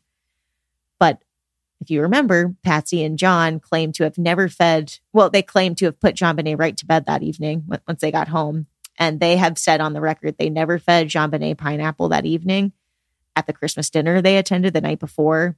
And like I just said, they stated she was already asleep when they arrived home and immediately tucked her into bed. So, why is this significant? Well, an unfinished bowl of pineapple and an unfinished glass of milk were found on the kitchen counter during the crime scene investigation, seemingly from the night before Hmm. When we jump into theories, I'll go into more detail about the significance of it and why the pineapple thing is either like the greatest red herring or this is a new term I just learned, by the way, which I am, I feel bad that you, if you don't know it, uh, I'll also, I'll feel better, but it's the term Chekhov's gun. Do you know this term? I don't think I've ever heard that. No. Chekhov's So gun. So it's basically Chekhov's gun. So it's basically which a play does herring, which play which does this uh, reference to? I actually don't think it's a play. When I looked it up, I don't, I I was like, which one is it? Yeah. Vanya, Three Sisters. Three sisters. I think it was Yeah. actually. Oh yeah, literally the seagull. I think it's actually just. I think it's actually just a device that he, like a writing device that he like. Oh, interesting. Okay. Where he would. It's the idea that he basically would plant something that seemed really insignificant in his Mhm. stories at the beginning, and then later on, it would be revealed that they were crucial to the plot. Got it. Okay. Um, yeah, so like the opposite of a red herring, basically. So that's the pineapple could be one or the other, in my opinion. Um, now I have to tell you that doing the during the research, what kept creeping into my psyche over and over again, and I know that you and I have discussed it before, is the damn basement. Like the diagrams I found and the way the Mhm. house was sort of a maze and the fact that she was found in this tiny little like wine cellar there was only one in one way in and one way out it just Yeah. makes my stomach turn and the idea that JonBenét was awoken and taken to that cold basement most likely in the middle of the night Mhm. and she was either absolutely terrified or on the other hand she thought nothing was wrong when in fact it was about to become dreadfully wrong it's just it's just like one of the most horrific things to imagine and i mean I can't get like that out how of do my you, head. how do you feel about like what must have been running through her mind I'm I'm okay. There's a couple of things that I'm thinking about. Part of it has to do with the basement. Part of it has to do with like the quietness of all of this, and part of it has to do with the pineapples. There's a million things racing right now. The Okay, the one thing go. that's dawning on me, um, big time, is that this was was it. It wasn't Christmas Eve. It was the night of Christmas Day, right?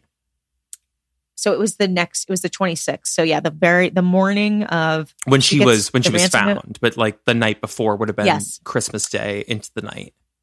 into the night yeah Okay, because my for, for some reason I was thinking like Christmas Eve, and I was like, well, I did that when I was a little kid. I would like get up in the middle of the night on my own, and I Mhm. would go downstairs on Christmas Eve, like waiting for Santa. So I could totally see a scenario where like child gets up, it's like three in the morning, go downstairs, like get some milk, get pineapple. You know, milk is also a very like children y drink. mm-hmm. Um, mm-hmm. But I- don't know if that would make sense on Christmas Day, but it's not off the table. The other thing I'm thinking about is the quietness of all of this. If the Ramseys are truly like not involved, it feels like somebody she's familiar with in a weird way, somebody she knows and is not afraid of and afraid to go down to the basement with, assuming that this all Mhm. happened in that room in the basement, which I think it supports that it did, right? Mm-hmm. That's Th- chilling. That is chilling as hell. right right like she either was that so if we think you know obviously she's going to be quiet if it's her own parents if it's not her own parents, Even if it's Burke. Yeah. If it's just Some- family. yeah. Yeah.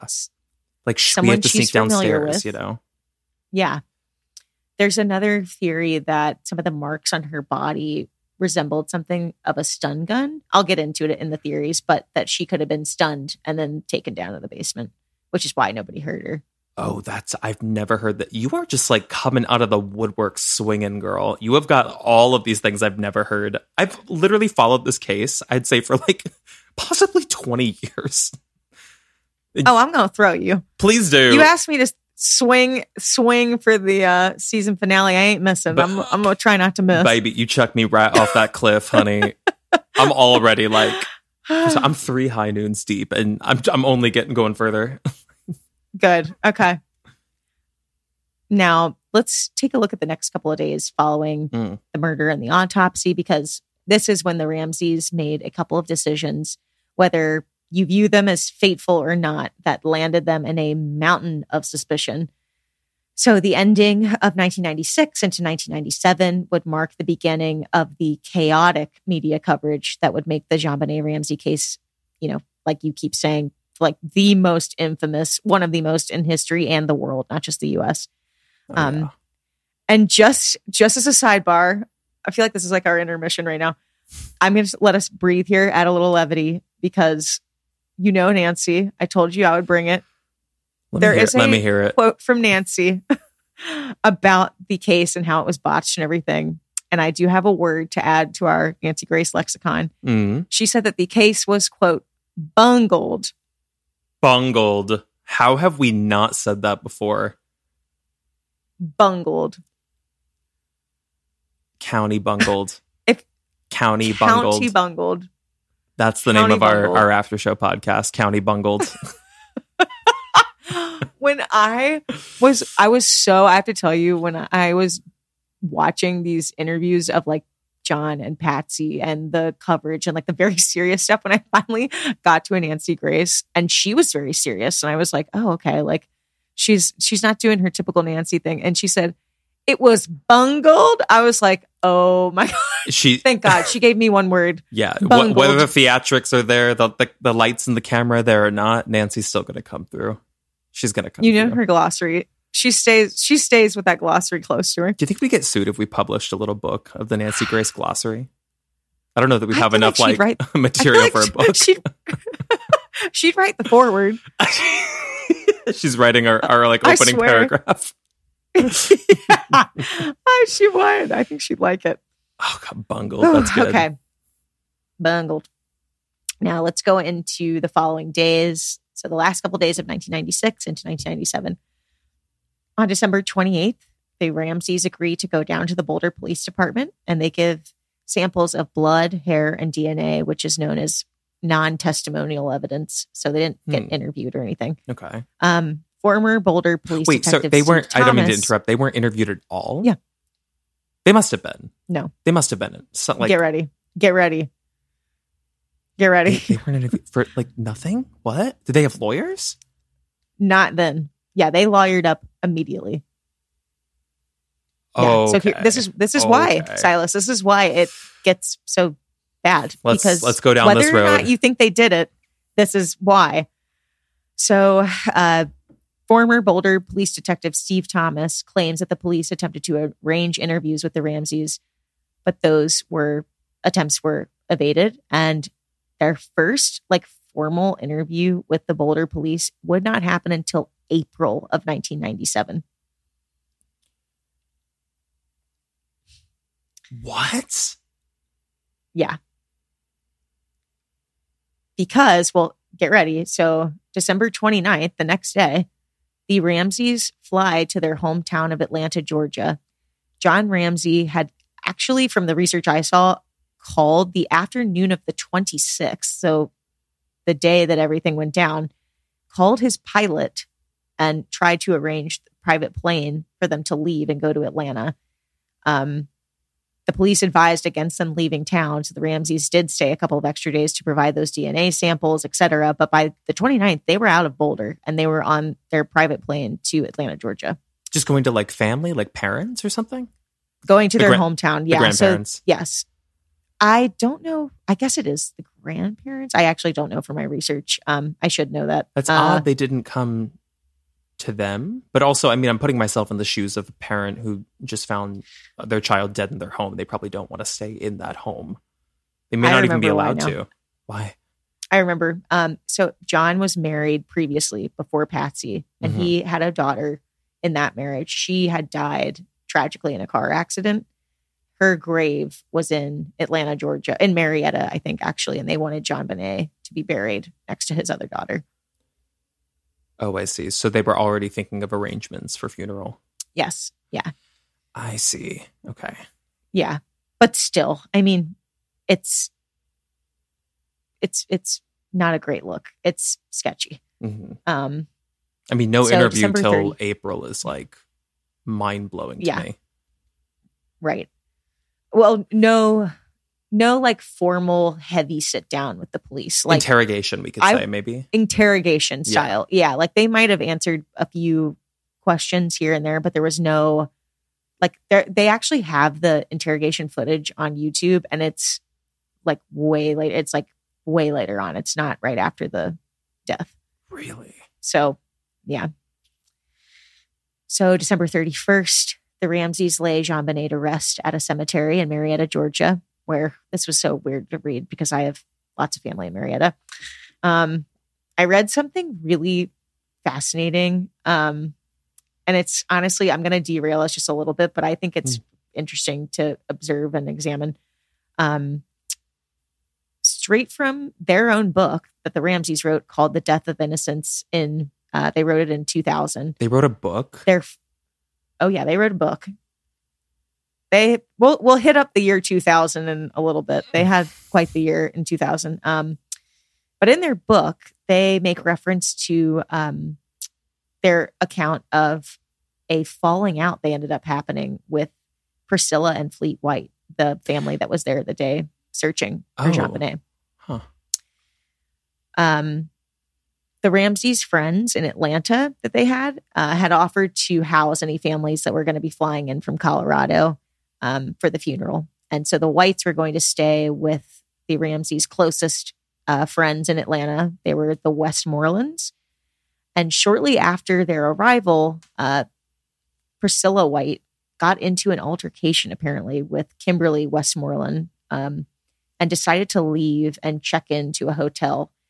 So perhaps tensions were just like really high. They were coming off of this super emotionally stressful time, traumatic. Mhm. But I just thought that was so shocking to think that like the people that had been there with you through like that day, that all of a sudden they start having a falling out with your family friends on the, you know, right after your daughter's funeral. It's just, it struck me. Um, the Westmoreland family ended up hosting a sort of brunch following JonBenét's funeral. And this further exacerbated the Whites' feelings about the Westmorelands and the whole funeral affair. They noted that the quote opulence of the get together bothered them immensely. Hmm.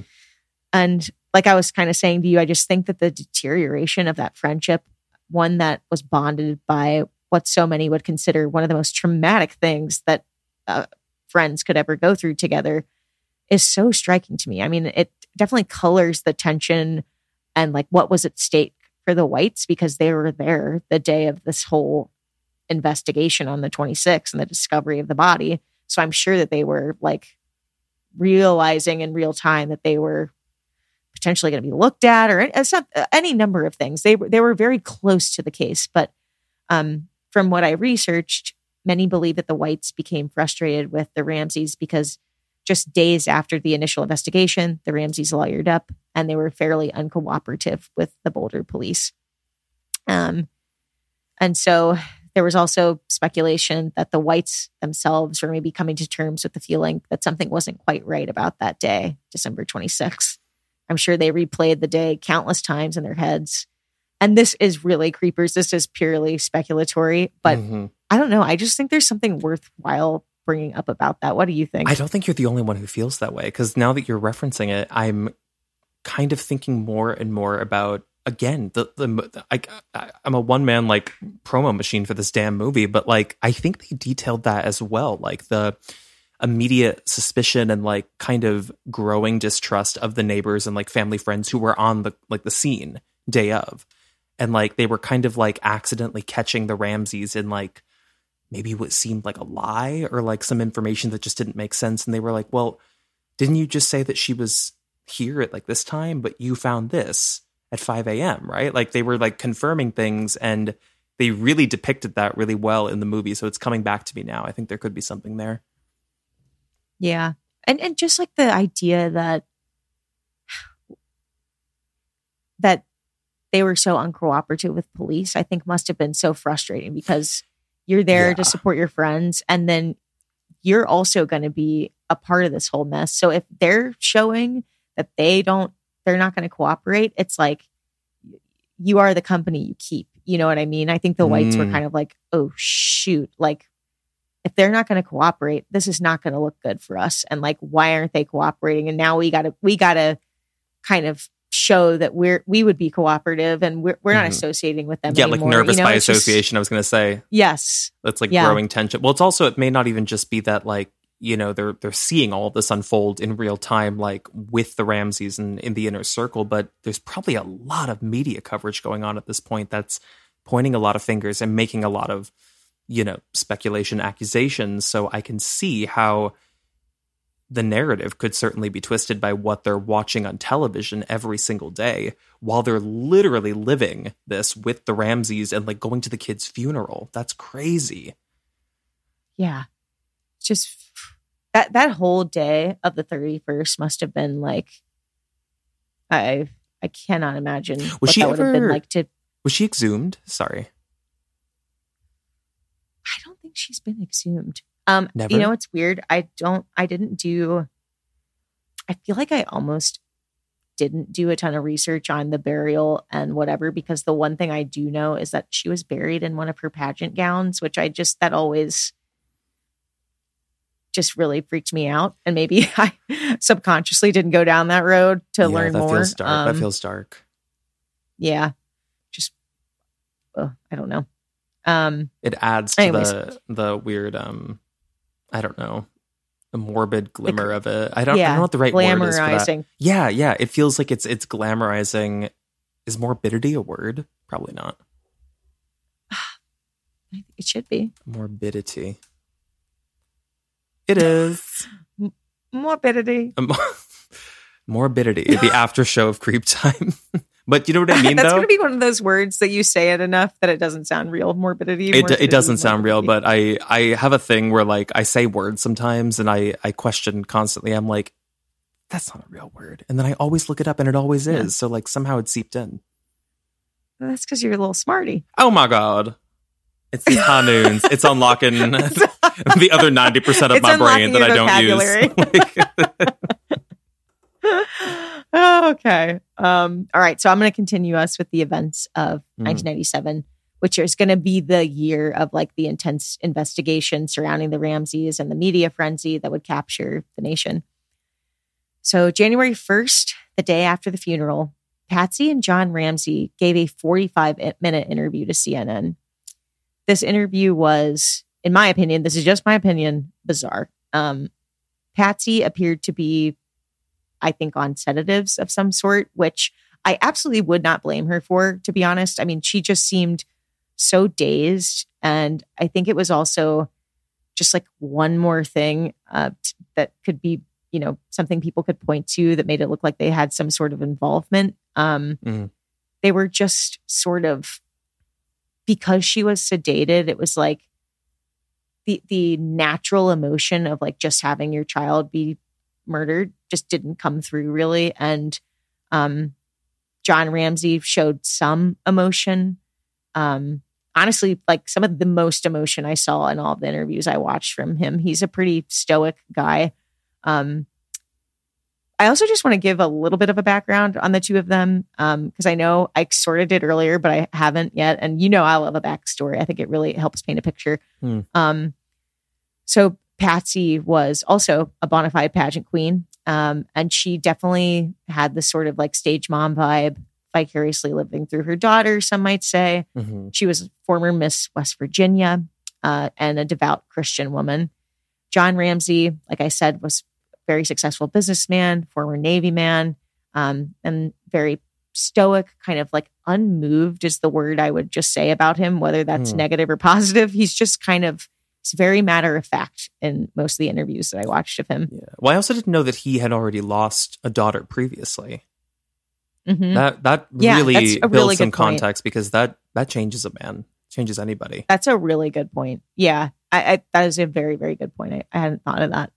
Um, yeah, so he's he's experienced this kind of trauma before. Um, certainly not in this like horrific of circumstances, but yes. Um, Patsy, on the other hand, was like very social. She seemed to care about her appearances, both literally and figuratively. Um, I'll also touch on a couple of other interviews that I watched with the two of them and dissect their emotions. But I did just want to give you like a little bit of background about them. Yeah, no, it's, it's Um, helpful. So, moving on to March of 1997, um, this is when handwriting analysis is done on the ransom note, Let's get into it. and Let's get because Yeah. this is this is this is where it happens. okay.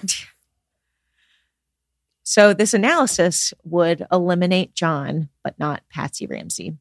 Patsy's inability to be completely eliminated as the ransom note author is one of, I guess you would call it like the linchpin in this case against the Ramseys. Mhm. Um, her writing samples have been studied over and over again. Handwriting experts have noted that her A's uh, and certain ways that her letters would kind of touch against each other match the exact way the ransom note authors did. Uh, Patsy would end up submitting five handwriting samples between March and May of 1997 after investigators determined that the first couple of samples were questionable. Um, Like she was trying to skew skew her handwriting. well, potentially that, or from my research, uh, investigators claim that she appeared sedated, which I was like, oh my God, when I read that, because I was like, that makes sense that she might have been, you for the know, interview, she might have been or on something. Yeah. Yeah. Which again, I also And agree honestly- with you. I, c- I could not blame Yeah, any parent who just lost a child from like needing an immediate sedative. totally. But it's odd to me that her her legal team or, or even like her husband would be like, we should go on television when you're in this state. yeah. That's that's odd. Yeah. There's a lot of questionable decisions that her, either her lawyers or I, I can't, I still can't tell from the research. I need to go back if they had like a legit PR firm they were working with. I saw like the detective that really did not like them. He used that phrase a lot, which I don't want to like quote him because I don't know if they actually had a PR firm, but whoever was telling them the decisions to make, Mhm. they either were like, I think, way overprotective with them in certain moments where they didn't speak truth to power at all, or they like, yeah, totally jumped the gun and put themselves in a compromising position. Yeah, it like, could have been a- with her being like on a- sedatives. a PR crisis manager. I follow um, Mhm. a couple of them on TikTok, and there's this woman who's really good at it. But that that position has been around for a long time, and usually they're there to protect Okay. companies, but not usually like individuals. Maybe that's what it was. Were they paid for that interview on CNN? I don't know. I I mean, hope back in like the That would- heyday, the heyday of television, like that would have been big time ratings. So it's dark to think about them being paid for an interview the day. It was the day after her funeral, right? Yeah. It's dark to think about, but if they were paid, it would have been a very, very large sum, like probably seven Yeah. figures. As if they needed they needed it. I But know. Yeah. Oh God, I hope they weren't paid. Um, so let's see. Um,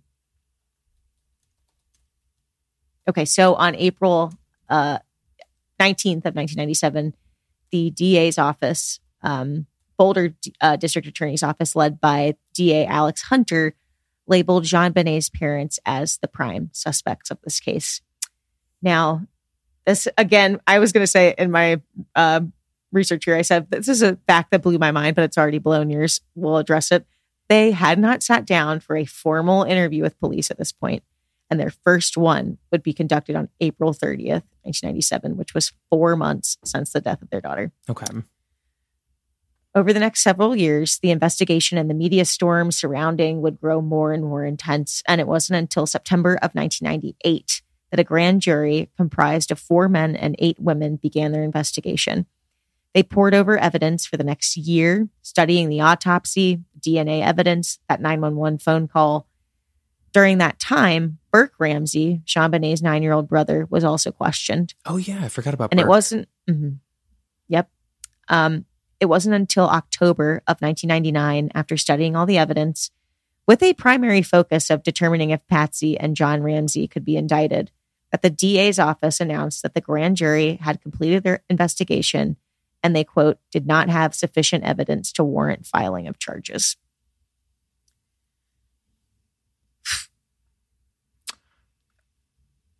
So there we go. Speechless Uh, is speechless. I'll tell you, I'll tell you what really left me speechless. They released those papers, some of the indictment papers. Mhm. Um, think like around the time of the 20th anniversary. And just looking at them and reading the like claim, and then you know, the DA has to either sign off and say, you know, this is legit, it's gonna go to trial, or I think it's called a no no bill or something. It's got a weird phrase, Hmm. but uh, or sign that and say it's not capable of going to trial. There's not enough evidence. It's just chilling to look at those. Like I was just like, oh my god, I can't believe. Um, everything about this case. Anyways. everything it touches just feels infamous. I I did look up while you were you were like reading for a Yeah. second. I was like, were they paid for that interview? It sounds like they weren't paid, but it sounds like part of the reason they did the interview was they were since it was still unsolved and still is unsolved, they were offering a reward. So this was like a oh, they did. yeah, it was a PR thing. It sound it looks like where they were offering fifty thousand dollars for anybody who had a tip that could lead to like Mm. something in the case. So that makes a little more Right. sense, maybe. Okay. But when they did do their Well- interview with Dr. Phil, it looks like they were paid. I was going to say, I bet you they were paid a lot in the year 2000. Let me just tell you that. Was this the year they capitalized on all of it? been- I'm, yeah, I'm unfortunate. I'm, I'm sad to say that, but I mean, I think that that's, that's undeniable that they had a year of kind of, you know, like countless interviews, their book coming out. Um, whether or not that points to, you know, guilt or innocence. I mean, they definitely were, No, I mean they were are not hush hush about the, there are case. plenty of parents who suffer the loss of a child who have written books and it's not necessarily sensationalism. A lot of it comes from like trying to help other people who have also suffered the loss of a child. Right. So I don't think that's the issue. But I'm and I'm also thinking about it from the perspective of like what is this like 4 years after when was it 94 or 96? 96? 96. Yeah. So 4 years after in 2000 it's very possible It's that still pretty fresh. it's pretty fresh, but I can imagine that people probably did not want to associate with the Ramseys because it's there's such a divisive family. So I can imagine Mhm. John's business probably wasn't doing too well, and it sounds like Pat didn't work. I'm assuming, or did she work? I don't think she worked. I don't think she did either. So if that's the case, I can certainly see why they would have been in a tough spot where Yeah. they might have needed to sell a book, which is very dark and insidious to think about. But I'm thinking about Yeah. it realistically from their perspective. I think they also said in one of the interviews I watched that they wrote the book, I think, to spread, you know, the the facts of the case and the word about the case in the hopes that if their killer was still among us, that, you know, it would help people potentially find him. Yeah, that Um, sounds like the PR crisis so- manager putting out a statement. Exactly. Yeah. Exactly. I know the game. Don't, you can't fool me, people. oh my lord. Okay, let me see where I was. Um yeah, sorry. I just keep ripping you off this track. My bad. No, please, please. I'm please. I I want to not talk too much because I can give you a ton of uh you know research and stuff, but I think where the the magic is when you and I can actually like talk about this stuff and be like, did you think that? Like, Yeah. am I crazy to think that was interesting? Well, that's the amazing thing about this case is like this case specifically, you could study it like you've said this before for Zodiac too. You could spend your lifetime studying this case. And I Mhm. feel like at the end of it, you're still never going to feel like you have a concrete answer here, which is what's insidious about it. That's what makes it feel gross. Yeah. Yeah. So, another thing I want to point out about the investigation is that there were a handful of different detectives. I know I told you this at the beginning that would end up resigning from the case due to the lack of cooperation from the Ramseys, Mhm. the way they felt like it was a botched job from the get go, without much hope of getting control over it and stabilizing the investigation. And then on the other hand, there were other detectives that felt like the Ramseys were unfairly targeted and um, that the notion of a sexual predator or an intruder could have done this were tossed to the wayside unjustly. Um, notably, there was a detective, Lou Smith, and um, I actually quoted him earlier about the ransom note, which is kind of ironic because he ends up being in the camp of the intruder theory. Hmm. Um, but he uh, uh, was asked to come out of retirement by the DA's office in 1997 to assist with the investigation. Smith believed the intruder theory, and he would end up resigning and later going to work for the Ramseys directly, which was As odd. what? A private Um, eye? he worked for he worked on the they had their own private investigation team and he worked with them. Interesting. Okay. Mhm. He stated that he believed the Ramsley, Ramseys were unjustly painted as the focus of the case. And uh, he stated in an interview with Katie Couric in 2000 that he believed the marks on JonBenét came from a stun gun, which was used during her killing uh, to get her down to the basement Hmm. unheard. Uh, I mean, okay. that's that's compelling. Here's- like I can I can see it. Yeah. Yeah. That interview, Creepers, let me tell you, the interviews from the year 2000, if you're looking for something to do after you listen to this case, if you're not, if we haven't satisfied or scratched the itch, those interviews, go watch them. Um, I list them here pretty much for you, but uh, this is the next one in uh 2000 interview with Larry King. This I watched this three times because it's that compelling.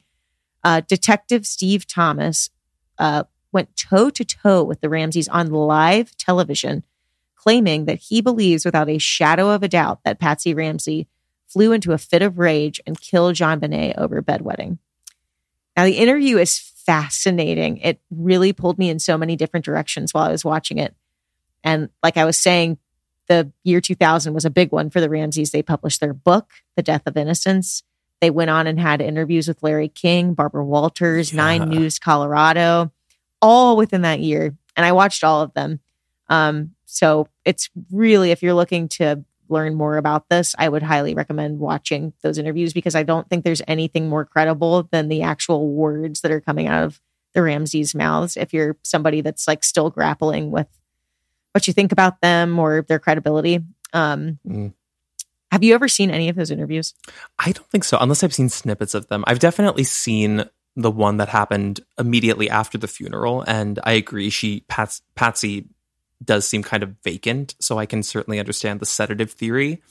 Um, I've never seen this Larry King one where they're like getting accused on live television. That's It's crazy. wild. That's crazy. It's absolutely nuts. They're sitting there with so at that time that is some Nancy Grace stuff right there, because that's It is that's Nancy the stuff Grace. that Nancy pulls. Actually, Patsy said in the interview, she was like, "I if this is going to become a Jerry Springer thing, I'm not going to do it." Like I remember her saying that in the interview because it's literally the detective that always thought that they did it. He Mhm. wrote a book that year that was like JonBenét's murder and like very clearly painted the picture that they were killed by. He literally says to Patsy on live television, she says to him, I want you to look me like straight in my eyes and tell me what you think happened. And he said, Oh, I'll tell you. I think you're good for it. That that is wild. That is actually. I mean, Insane. But that's that's the thing. It's so volatile that people really do believe, and they are convinced beyond the shadow of a doubt that, like, of course the parents did it. I mean, look at all of this evidence. Look at like a pen and paper found in the home, Patsy's handwriting, like all all signs point to the parents. So I can see why people are like feeling vindictive towards them. Mhm. I get it. Yeah. And the and the really interesting thing about that, um, the ending of that interview, Larry King kind of ties it up perfectly. I He's like Larry King was even in the room. is, he- just Yeah, mo- he's, like, moderating the Oh whole my thing. He's yeah, oh, sorry, not mediating, moderating the whole thing. And he you can tell that he's like, uh, this is the craziest television I've ever produced in my life. Like, Yeah. It's he doesn't even know when to go to break. He's just like so enthralled with it. So definitely check that interview out. But um, at the end, he basically says because they have such obvious tension with Steve Thomas, uh, they're not going to be uh, questioned by him ever again. But he says, Larry King says, if you went tomorrow, would you go tomorrow to Boulder Police if Steve's not there? And would you sit down for an interview? Because that was the whole thing. They could never get them asses in the seats for an Mhm. interview long Yeah. enough. Um, and they say, yeah, they're like, yes, we would do it. And it's sort of like the vibe you get from Steve is like, it's a cold day in hell before they're to be interviewed anymore by the Boulder police. So, Yeah, he's like, how about Um, you follow up on this after we cut cameras and see like what really Right, goes on? right. Interesting. Okay. yeah, it's pretty nuts. Um, okay, so finally, we're to get to the theories. Thank you for sitting We're at theory. Oh my god. Wait, we just hit the two hour mark too. We're right around. I know, I know. this is a juicy creepers one. take a sip. oh man. Whew. So really, I mean, that's kind of the thing about this case. I there's really only two main theories, and of course, there's like other like conspiracy theories, like Katy Perry and the oh yeah. random suspects and whatever. But the two main theories that people go off of, I want to explore with you.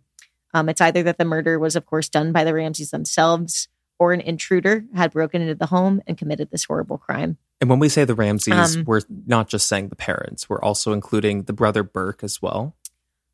I'm going to break it down because I think that they have all been pointed at and they they're all been suspicious and stories of each of their guilt has been painted in the media Okay. either individually or as a combo. As a unit, so I mean, I mean, there's no way that Burke didn't. If it, it was a case that Burke did this, there's no way that the parents weren't involved in some way to help cover Right. it up. You know. right, right. So let's see. Um I I really want to focus on motive here because I think that's what makes it so unsettling. Mhm. um it's i think easy to construct a motive for a potential you know intruder or a pedophile or uh, you know criminal i think it's harder to sit with trying to create and craft the motive from the child's own father mother and brother so um let's first take a look Okay, I, I kind of Yeah. feel the opposite. So I'm. Let me let me pl- let me play devil's advocate here. All right. Okay, I'm excited. Well, it makes sense that it would be that just statistically, like scientifically, if a child dies, the probability of it being someone in the family is much higher than it being just like a random act. That's I know you have discussed that with me too. That is like, true. so I see if that's where you're thinking, like purely from a just data perspective, it's Mhm. much more likely that it would be the family. But Well, we are a Um, math driven podcast, so we are, we are, we have to stick to the stats. I think when I say it's harder for me to craft the motive, it's because they seem so picture perfect on the outside. oh, but that's all the more reason. Listen, uh, it's only because Yeah, I, right. read this stuff to filth, but like that's all the more reason where I'm like, there's something insidious in the underbelly of every picturesque Right. family. Right. I gotta write that no, down. that's so true. Yeah, I was gonna say that's a great mm. insidious underbelly. Ooh, also, the potential name of our aftermath podcast, Insidious Underbelly. I was gonna say that's me trying to squeeze into my dress. In say, I was like, honey, you wait until I'm in, I'm in Vegas at a buffet. That's Insidious Underbelly. That's insidious. You're gonna see me at the oh, slots at 4 a.m. with a turkey leg in my left hand. It's gonna be foul. oh, creepers! Oh my god, the seriousness. It's. I tried really hard. Well, you you did fanta- Are you kidding? You did amazing. Wait, we, we have to we okay. have to take breaks where we can like I know. release because it's so heavy. It's so I heavy. know. Insidious underbelly is gonna really like stick with me though for days. Like that's gonna send me. That's so I'm sorry. Two oh seven. Thank you. That was amazing. It actually came out of my mouth, and I was thinking as I said it out loud, "You can't do that." It just happened. but you called out the It's too time, so it's perfect. phrase. I did. Some, it's it's earned. It's warranted. Oh, okay. Let's get into these theories, Okay, baby. so I'm ready. Here we go. So let's look at John Ramsey So many believe that the night of December 26th could have been the result of a perverted sexual act by John Ramsey gone wrong. His unsettling nature that was kind of described by uh, Linda Arndt and the compromising of the crime scene on the morning of December 26th has been the source of scrutiny by those that have kind of pointed their fingers at John Um, if you recall, uh, that investigator that arrived the morning, she had stated, actually, I don't think I included this earlier, but she stated that he was, quote, cordial. And then in that interview, the interviewer presses her and she goes, uh, distraught, kind, like traumatized. And she just looks at her and goes, cordial. That's the only word she can use to describe him. Okay. I mean, I, I guess I'm kind of thinking that is synonymous with what you said before. Like, would you Yeah. say stoic or unmoved? I think you I said. said stoic or unmoved. Yeah, like just kind of neutral. He is very like neutral. That's very Um, southern dad in my mind. Yes, yes. So the only other part of so yeah, so I didn't really the cordial thing didn't really bother me. It was more that Linda later said that when he brought the body up, they were both like super close. Their faces were very close, like over JonBenét. And she said that she quote shared a nonverbal exchange with him over the body. What? So I think what's to be inferred by that is that it was a moment of, I know you did it. And looking in his eyes and taking in the fact that him taking in the fact that she knew that he did it is what I inferred from her comment. This is fascinating. Oh my god. hmm I feel like I'm astral projecting. I feel like I'm seeing it through Yeah. her eyes, which is nuts. That's I just, know. That's just a testament Yeah. to your storytelling, though. Oh, well, you should watch that interview too, because her eyes are, speaking of eyes, huge. Like, and she describes it, it's like so. She's reliving it. She's So- thinking about it. Yeah. reliving it. Yeah. Um, however, touch DNA analysis would later rule out John Ramsey as the potential killer. And I do have to say that I remember for a long time thinking it was him. As I watched these interviews, it became more and more clear to me that if out of either one of them, John was the more believable and Patsy seemed more disingenuous. Um, just going to say that John seemed way more believable to me as I was watching the interviews. And I kind of came to the theory that I didn't think that he had an involvement or it wasn't like him that initiated the killing, if that makes sense. Like he Mhm. could have been involved some other way, but I didn't feel like he did this to his daughter. Gotcha. I it's so interesting thinking about the way people perceive parents that are like experiencing grief when they're depicted on television and in interviews because I everybody has an expectation of what they want to see, what they expect to see from parents who are grieving or in shock and I can see where where the critique comes from for Patsy of being distant or aloof or you know whatever word you want to use for her. Um but I also it's weird to say but I have this gnawing in the back of my head where I'm like, Patsy is a former like pageant girl, like has a former like performer, I guess you could say. And Mhm. there is something inherently odd, no matter what the circumstances, something weird that happens to you, like a a presentational quality when you're like that kind of a person or you grew up in that when you like get on camera. I can't explain it. Do you know what I mean? I fully agree with you. Yeah. no matter what i mean you could be talking about the most horrific thing but there's something that changes in your brain and i really think it's developed in childhood when you're like growing up as a kid in theater or pageants you know what i mean so i kept thinking about Yeah. that for patsy like why she might seem performative or like presentational you know or have like Yeah. a um is decorum the right word like a elevated yes, decorum, decorum, yeah for sure. Yeah. I think also she cares very much about like, you know, how she presents at just in every way. that's what And I so keep that's thinking in the back of her Yeah. mind as she's talking. second Um, nature in a weird way like may not yes. even be cognizant of it Yes.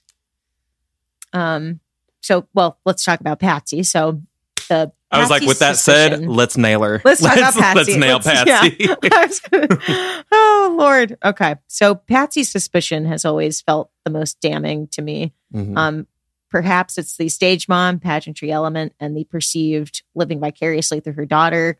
But there is real vitriol around Patsy and the motives she might have had in JonBenét's death. Many have speculated, notoriously, Steve Thomas, the detective I was just referencing, um, that Patsy had killed JonBenét after becoming enraged with her due to a bedwetting episode. he believed she was emotionally heightened. Patsy was emotionally heightened Mhm. due to her 40th birthday approaching, the busy holiday season, exhausting Christmas Day, and what he believed an argument with JonBenét over a bed, bedwetting incident. Uh, the result was a quote explosive encounter in the child's bathroom that resulted in a mortal head wound. Uh, Mr. Thomas and others speculated that Mrs. Ramsey panicked after her daughter fell unconscious, which led her to write that ransom note suggesting that JonBenét had been kidnapped. After which he said she, quote, faced a major problem of what to do with the body. Uh, Thomas and others speculated that on the way to placing her in that remote room of the basement, that Patsy realized JonBenét was still alive. Um, only feet away from her uh, paintbrush tote, she grabbed a paintbrush, broke it uh, to fashion that garrote, and got some cord. And then she looped the cord around the girl's neck. Um, to make it look like a kidnapping, he said that she tied the girl's wrists and then put tape over her mouth. What do you make of that? Something is going on with me where I'm like, everything you're Every- Something is going on with you. I love it. everything you're describing i just i can't explain it i just feel like i'm there i just i, I just i don't know. I feel like I, I can just see it playing out in real time. It's, it's the weirdest experience that i'm having right now but i i can totally see that. Was the tape um and the cords that were around her hand those were also found in the basement? Like it was like in in pro- improvisation? They just were, Oh, I should know this. I actually, well I baby if you don't were- we've got the power of google honey. Oh my god, look up on the interwebs. okay. Um, here you saw i'll look it I up feel like I feel like it would be in the house because like they had first of all that basement had so wait also give me that basement. Um, I, I was gonna say i was like i wonder how long so- it's gonna take I know it had so much stuff in it, like so many tools, the paintbrushes, that just like Yeah, it kind of seems like a supply I closet. can't That's what I was imagining. yeah. There was like a hobby room. Like I can't imagine that they didn't have just like a ton of like stuff lying around down there. But Let's see. The tape ends. It doesn't mention whether the duct tape was found from the basement, but it just says there's something Hmm. strange about like the ripping of the tape or something. But I'd have to look more into that. okay, Odd. Huh. We'll get back to you guys about that one. I'm very curious. But I mean, even so, I don't know. I mean, because so much of this seemed like improvisation. I don't know if that tells us a story one way or the other, if this was Patsy or this was an intruder. But I can definitely, I can absolutely see a scenario, I guess, where Patsy became hysterical. But I also, I kept thinking while you were saying that, I was like, is this like the Abigail Adams effect where people just like want to blame like women going hysterical for like mm. murder? where like it's it's something that would be like seemingly inconsequential. They're like, her 40th birthday was coming up, so she killed her daughter. I know. I'm like, y'all, I will say- we need, we need to pause I'm- and like touch grass. I'm actually very glad you brought that up because what I will say is that the Steve Thomas like interview on Larry King, his demeanor is not one that you would expect from a like, detective that's supposed to remain true to the facts. He definitely had some sort of vendetta like towards Patsy. I mean, he's like when I say vitriol, like he was like gunning for her in that interview. Um Mhm. and yeah, his quote about the 40th birthday, I had the same thought. I was like, okay, like that's a lot. We don't need to do that.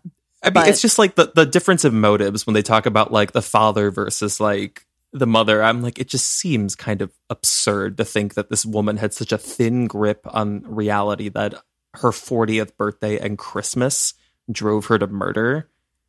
I I mean, I, I know that we've had cases where there have been all kinds of people who have done gone ballistic and done crazy things for very like small reasons, but that seemed a little like wild to me. I think the thing that drives it is that people are trying to rationalize how so much of this points back to Patsy, specifically that ransom note, because that ransom note to me has always been, will always be the oddest detail of this case.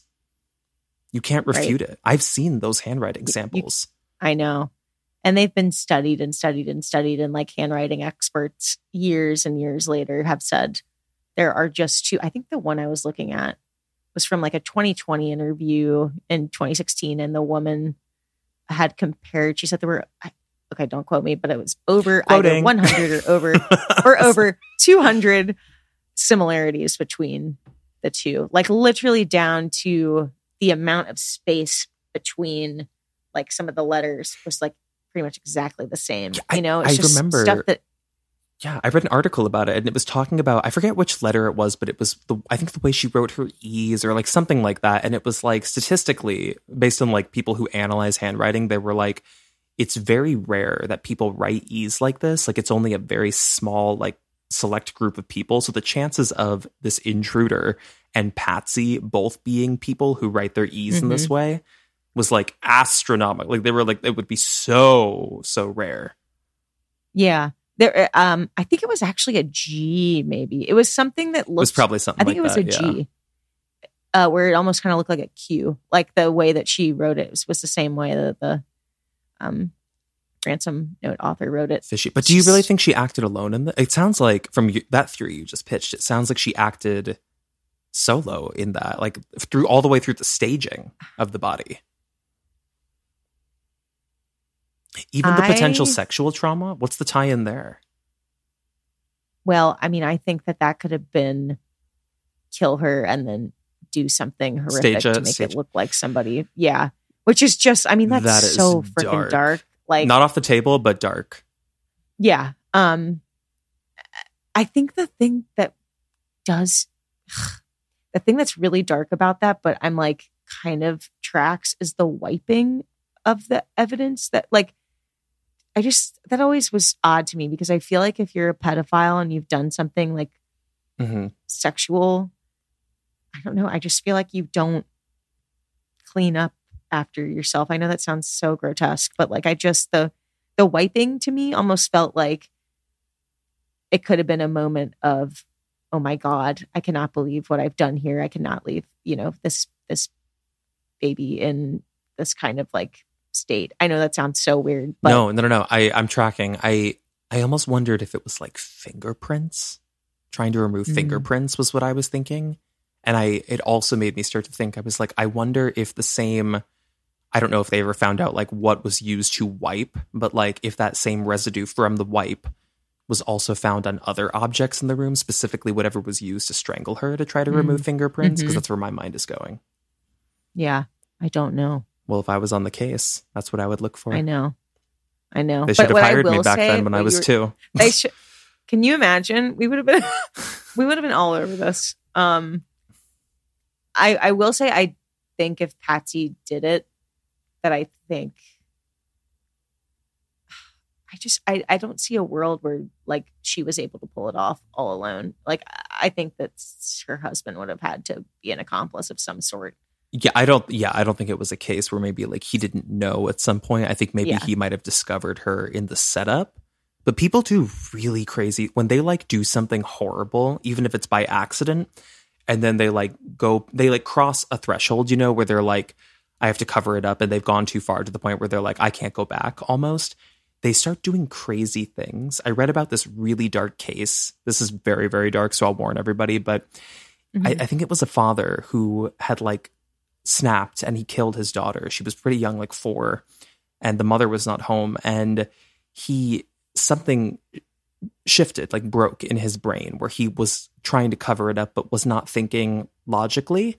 He tried to flush her down the toilet, which Oh you God. can't flush a human child down a toilet. That's something that like only a person who's disconnected from reality would think. But that's that was his logic. He was like, I know to hide the body, I'll flush her.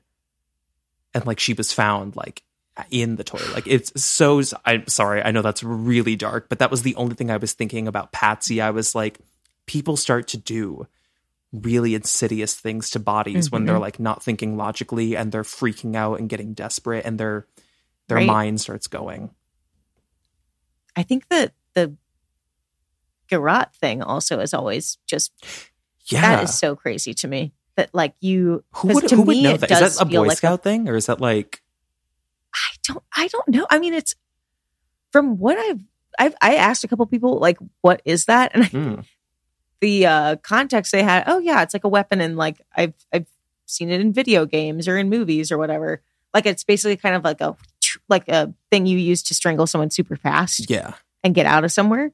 Um but I just think it's so bizarre. What I still can never get over is the idea that they fashioned it with something already in the house that this intruder would have come in so ill prepared and would have had to just like on the fly break a paintbrush and like get the cord and figure out how to strangle her. You know what I mean? Yeah. Unless it was somebody, which is even crazier to think.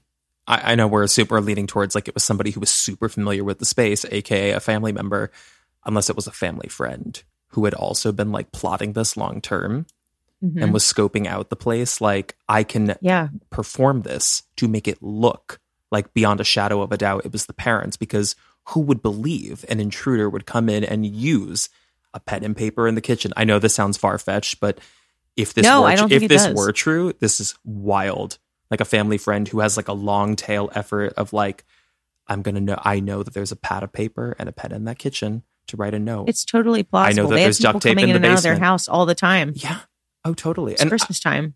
they also from what i remember that room that she was found in was partially used as a wine cellar so i think i Mhm. remember that the father when he would have company over kind of like take the boys for a tour kind of thing like show them some of his Mhm. like vintage wines like this is a like a, an 85 that i have like something like that Yeah.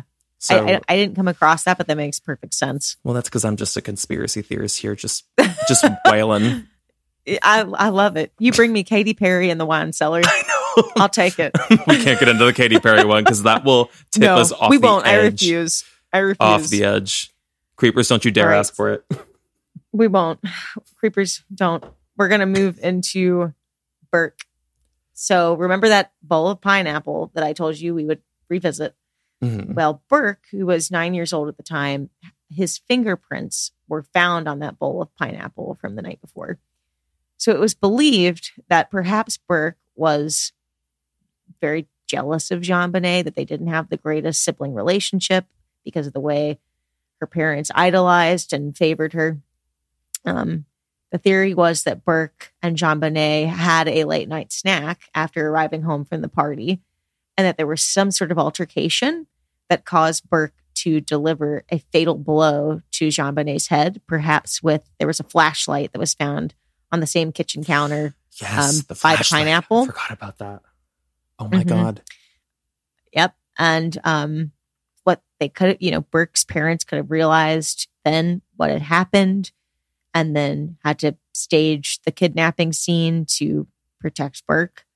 Um, in an interview with Dr. Phil in 2016, uh, Burke was appeared to be super awkward and uncomfortable. I've seen Um, the- I've I seen watched this that one. one, It was too. yeah, really bizarre. weird. Very, very bizarre. He is notably smiling, nervous laughing. Um, and then, of course, in the 911 call, people believe that you could hear him in the background. Though the Ramseys Saying, "Am I going to go to jail?" Yeah. or am I going to be arrested? Yeah. Um, did they ever take a polygraph Ramseys- test? Any of them? Do you know? They did. They I think they did, but it was only done. It was conducted by their own investigation team. So Oh, okay. hired. So get the hell Yeah. out of here. exactly. And I think actually you want to give me a polygraph test? Like, it's Yeah, like- I, right. It's like okay. I think the FBI also tried to arrange, like not the Boulder police, like the FBI tried to arrange it, and Mhm. um, I remember John said something to the effect of like, "We're not going to do that because the FBI have been like hand holding the Boulder County police is like they've been hand holding this whole time, like they're also in on it, like very sketchy." Um, okay. so yeah, but Burke was um interviewed also as like a kid, like right after the murder. Um, and he had a couple of statements in his interview. They asked him, you know, what do you think happened to JonBenét? And he said that he thought that a that she had been hit in the head with a hammer. Like it was just a lot of people felt like it felt rehearsed, like someone had told him exactly what to say. Um, Is there footage I didn't really this? see that though. Yep, there's footage of it. You can watch. There's a couple of different pieces of footage. There's one And where it felt pretty genuine. I trust that you're like a pretty good like judge of this. Actually, I would I would really trust like your instinct on this. It felt it felt about as genuine as it could for what I believe is a very awkward and shy kid and person we would later see in that Dr. Phil interview. Mhm. Interview. I mean, he's kind of like his body language. He's like shuffling around in the seat, like he's very uncomfortable. But I think that's natural, like a nine year old boy. Like he's like, "What the heck am I doing here?" If he's, you know, um, not aware Like of exactly what's going on. yeah, like innocent. Well, also, I mean, if at that point he already knew his sister was dead, like that's that's really traumatic for a child, and you start yeah. you there's a lot of things that happens to you when when like you realize a close family member is dead at that age. Right. Right. Um he did another one where the investigator is like pressing him to talk about the pineapple. And it's it it feels very like leading the witness. It felt just a little odd, but there was something else in that that uh questioning that was bizarre to me. I can't remember it. Well, the that top of my head. pineapple is the fingerprints on the pineapple on the bowl. I'm assuming. Well, it's weird mostly because they say that they didn't feed, like they went on record, the Ramsey saying, we did not feed JonBenét pineapple. Like they said that multiple times. Okay. But I mean, it was found undigested in her stomach. Like she had just eaten So pineapple. Whether or not okay.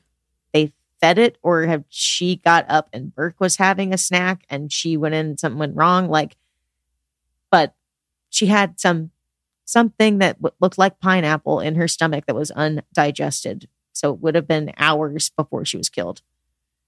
Okay, and we think that she was killed around sometime just before 5 a.m. is like the loose timeline. So this put this puts her and the pineapple in the kitchen at around 2, 3 a.m. maybe.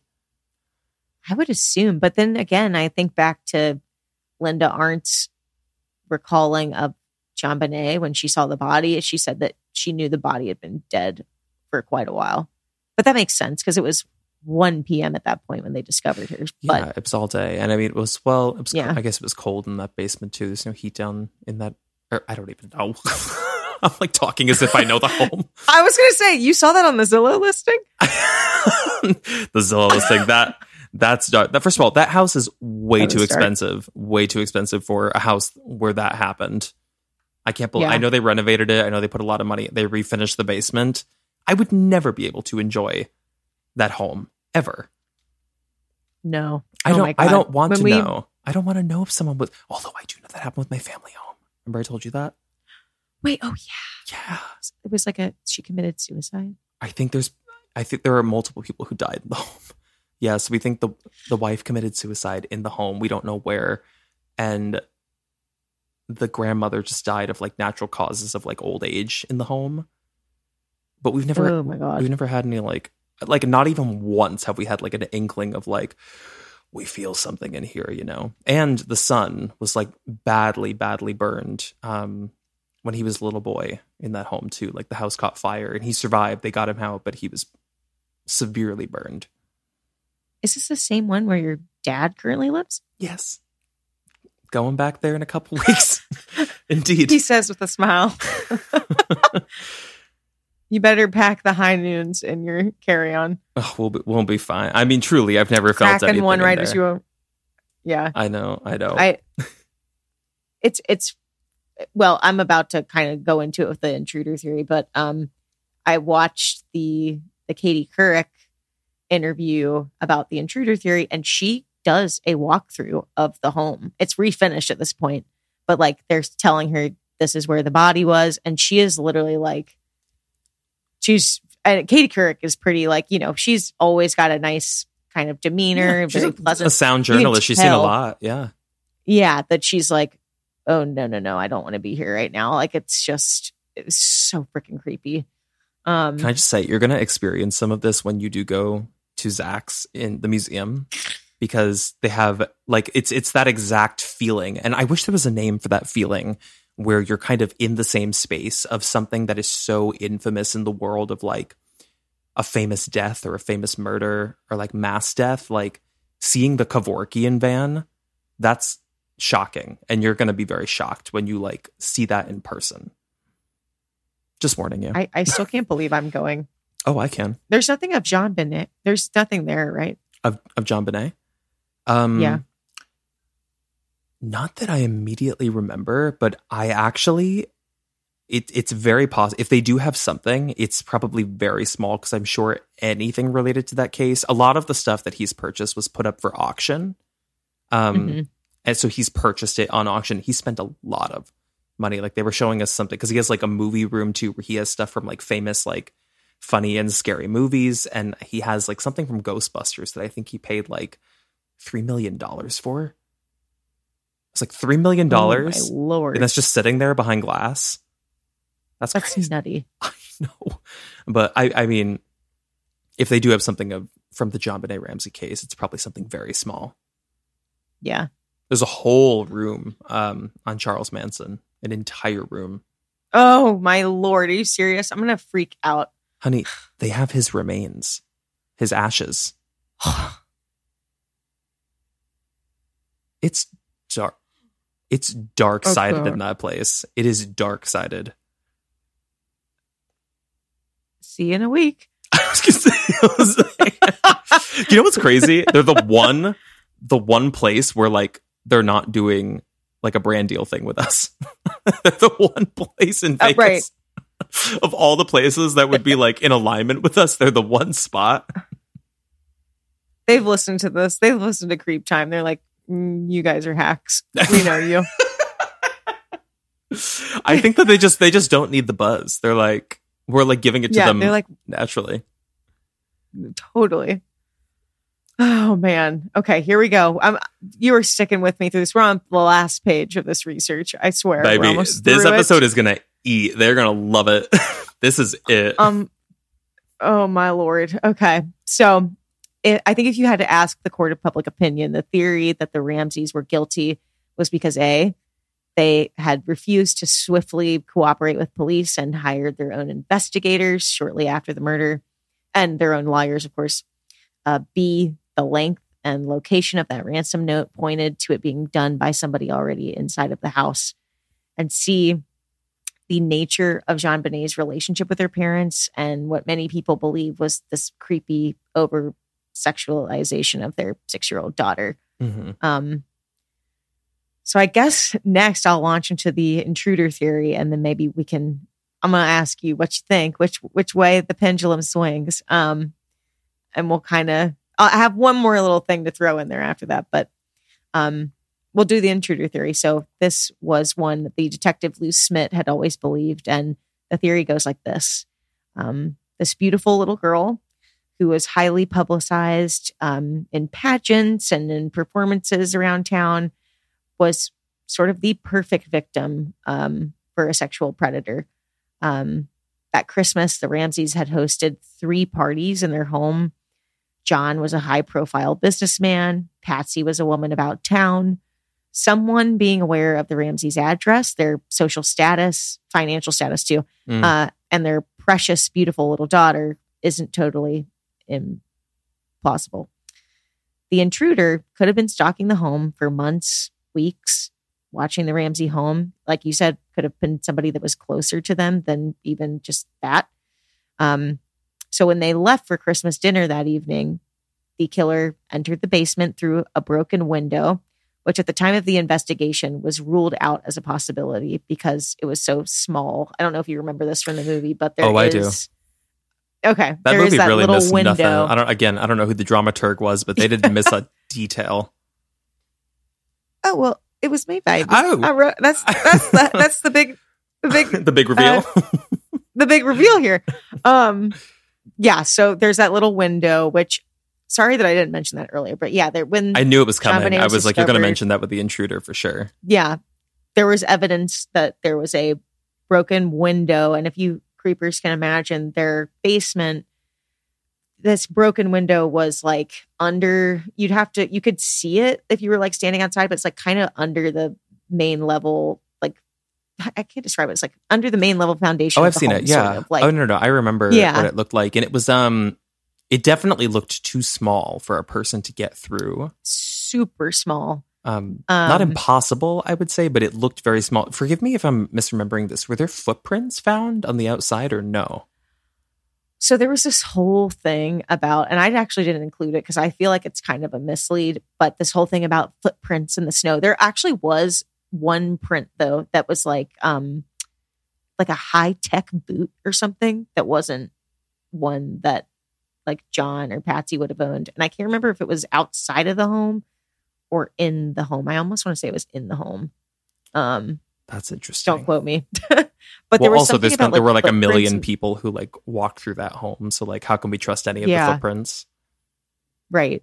But there was something about footprints being in the snow outside Yeah, that's what I and remember. how, but it was the snow had been melted for like days and days and days. So, Uh. like looking for a footprint in the snow was sort of a mislead. They couldn't really, that was circumstantial. Whatever they were going to find, there was no way to like prove that it could have been um, something that would have shown the tracks of somebody breaking into the home. So, unfortunate. Um, Should have checked it day one. late I know.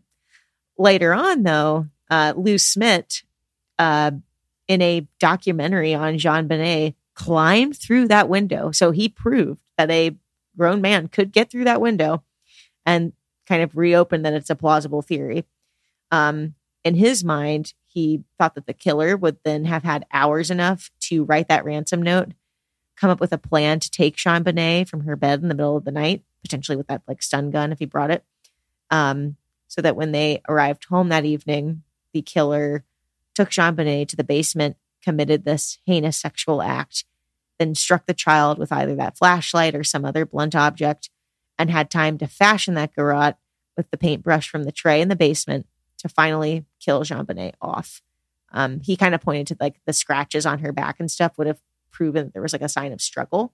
Mhm. So the sexual act could have been being committed and then she's struggling and then decides to do the final strangulation. Mhm. Some have even speculated that parts of that paintbrush handle were actually broken off by the intruder. Um, there were three parts basically when it broke. So there was the part that was fashioned Mhm. to the cord to make the garrote. Then there was another part of the paintbrush that was found. And then um, Lou Smit and people that follow the intruder theory believe that the killer would have taken that third piece for themselves as a souvenir. Um, So if they find that, that's Yeah. going to be the smoking gun. that would be huge. Um, and it's not just like your run of the mill paintbrush. Like there was apparently gold lettering on it, and it said like something either like manufactured in Korea or like Korea paintbrush. Like there was Interesting. something on it. Um, so it wasn't just like a piece of wood. Like it was there was something special about it. Um, others that believe the intruder theory have argued that, and this gets a little confusing, so go with me, but that John Ramsey's contamination of the crime scene, if it was in fact staged by him, it wouldn't make any sense because, like, why would he then go if he had staged it himself, then go and like contaminate and, and like unstage it? So it kind of supports. Does that make sense? Yeah. Well, I get well, unless like it was that was impulsive and he's like yeah, his mind is stirring all of a sudden like, oh my God, what did I just do? Like that's never gonna hold up. They're never gonna believe in that crime scene. exactly. My best bet is to like she gives me the window, like just search the house again. Cause he that's a very clear decision if he knew she was down there to be like, I'm gonna fake a discovery right now. Because exactly. it very well and I'm going to contaminate it. Yeah, yeah. Disrupt the entire scene, throw a blanket over her. I don't even know if the blanket thing was something he was aware of that that would further contaminate. But Yeah. I also was thinking, tell me how you feel about this because now that I'm like playing with the idea of an intruder theory, is it possible that she was taken down to the basement? These horrible things were done to her in like the quiet of that room. She's dead. And then only after the fact, well, I guess this doesn't really make sense for motive because it would just be like sadistic torture for the parents. But I'm like, do they then go upstairs and like look for something in an Im- in, like improvisational way where they're like, oh, there's a pad and paper here. Let's do something terrible and write a ransom note for a girl that's already dead. It's like, Right. what is That's- what is the motive there? Yeah. That's been the source of a lot of speculation too. Like when, when did they really intend to ever kill JonBenét? Like, did they Hmm. intend to actually kidnap her? Because when they, when they, looked at the scene with the broken window, there was like a Samsonite, like really sturdy Samsonite luggage uh, piece under the window. And so they always believed that if they were trying to get out with JonBenét, the idea was step on the damn sturdy luggage, kind of push her through, and then you'll push yourself through um, the window. So, like, maybe kidnapping gone wrong, then decide to just finish her off right then and there because they realize it's not going to work. I'm also thinking, oh, this is so dark. Maybe that's the plan. Like ransom, like go upstairs, stun JonBenét at Mhm. like in the kitchen while she's eating this pineapple. I mean, that's that's also incredibly like opportunistic and like timely. Yeah. Um, but let's just say it happens somehow. Maybe they're watching through the windows because they're like just stalking and like plotting. Yeah. And like they just see a window of opportunity. Go inside, stun her, and then think they're going to do like the ransom thing. It must have been somebody semi close to the family for that one hundred and eighteen thousand. Uh, it's just too specific. Like it's either the Ramseys or it's somebody who worked very closely to the finance department of the the Ram. Unless like John is just going around being like, I gave myself a one hundred and eighteen thousand dollar bonus and just telling people. It, it like it's just impossible for anybody to. it's know that. always the 118,000 to me is like truly if if the Ramseys wrote it the the the worst mistake they could have made because it neither proves that it, it it doesn't prove that it was a random thing like it, it just proves that somebody would have known them it would have been close to them or it implicates them Yeah, it's only a handful Or- of people who have that knowledge. Also, just- why wouldn't they just ask everything. for why 118,000 if you knew that they were that wealthy, why not a random but more, you know, general number like 200,000? Like why 118? It's just weird. Yeah. I mean, that to me, like, really, really implicates, unless, like I said before, it's this ridiculous theory that, like, the entire thing is kind of premeditated to frame the Ramseys in a, in a weird Mhm. way. Like, if it's someone on the, in, I know this sounds crazy. I re- like creepers, I'm fully aware this sounds ludicrous, but I, I, I can see a scenario where it's clearly somebody who's on the inside who is familiar with the home, possibly a family friend, somebody who has previously scoped out the home, maybe even someone who has serviced the home, Mm. handyman, HVAC person, I don't know, carpenter, like somebody like that. You know what I mean? Who's been in the Mhm. home and like has watched JonBenét for a long time. The 118,000 is so specific that it makes me think it's somebody who was clearly on the inner circle, but also somebody who had the intention to write 118,000 to make it look because nobody would write that and think that no one's going to think like this is going to narrow it back to me. They're going to think it's going to narrow it back to the person who received that bonus. Mhm. That, in addition to like intentionally using the pen and the paper found inside the home, improvising with things found inside the home, it all makes it seem like it's the parents. And yet, somehow they have not been implicated. I think the theory that it was somebody that was in the home, either working there or whatever. It it also it just hit me when you were saying this that thinking about this being the 90s, it's very plausible that they had financial documents lying around. His check, his bonus check could have been in the house. Didn't even think about that. I mean, Didn't this even is think not about in that. the day where your pay stub was on. There's no direct line. It- deposit. yeah. no, this was Yeah. you would your, your bonus check was probably sitting right out there with all the other stuff from. Yeah. oh, that feels like something. yeah something's like hitting me in my gut with that that i'm like that it's on the counter because that's what that's where i put all my my checks and financial papers i just stick them like I know on the that kitchen sounds nuts, counter yeah, like think about it. You just you Mhm. get a bill, you come in, you put it down on the counter, or like even if it's not the bonus, actual bonus check, like a pay stub from that pay period that showed his bonus on it. Like we're right in the pay period where he would have been receiving his bonus check. Mhm. and like right when you just like open up the letter kind of thing and like you just like don't do anything with it just yet it's Yeah, just sitting just there like you're saying yeah you're like oh i'm gonna cash that once the holidays are over like once after new year's or something Yeah. And like, was that letter, the pay stub, was that potentially sitting in a place where stationery would be? And maybe it could have really been just Yes, yes, yes. right yes, yes, place, right time. You've got the opportunity to write it all down and Came in with the them to come intention of sexual assault, Mhm. saw an opportunity after she was stunned and unconscious to also extort Yeah. them for money, for ransom. And that's why it seems so improvisational because they're like, here's this check. Oh, wait, here's this pen and paper. yeah. But also, I haven't even thought I was going to do this. Let me write a practice note real quick. No, that's bad. Let me throw that out. Let me write the real note, writes the real note. But I'm still here to do what I came here to do, which is sexually assault her. Takes her downstairs. She wakes up from the stun, panic, hits her in the head. Has to finish the job by strangling her. Leaves through that window, possibly even through the front door. Who the hell knows with how badly they botched this crime scene? But the question is, is like all of that. I mean, I've never thought about it being a random person in that scenario. That is a crazy theory. I feel like we just uncovered, we probably Yeah. didn't, but I feel like we just uncovered something. But if it really was just, just- opportunistic like mm-hmm. that, who is it? Who is the guy?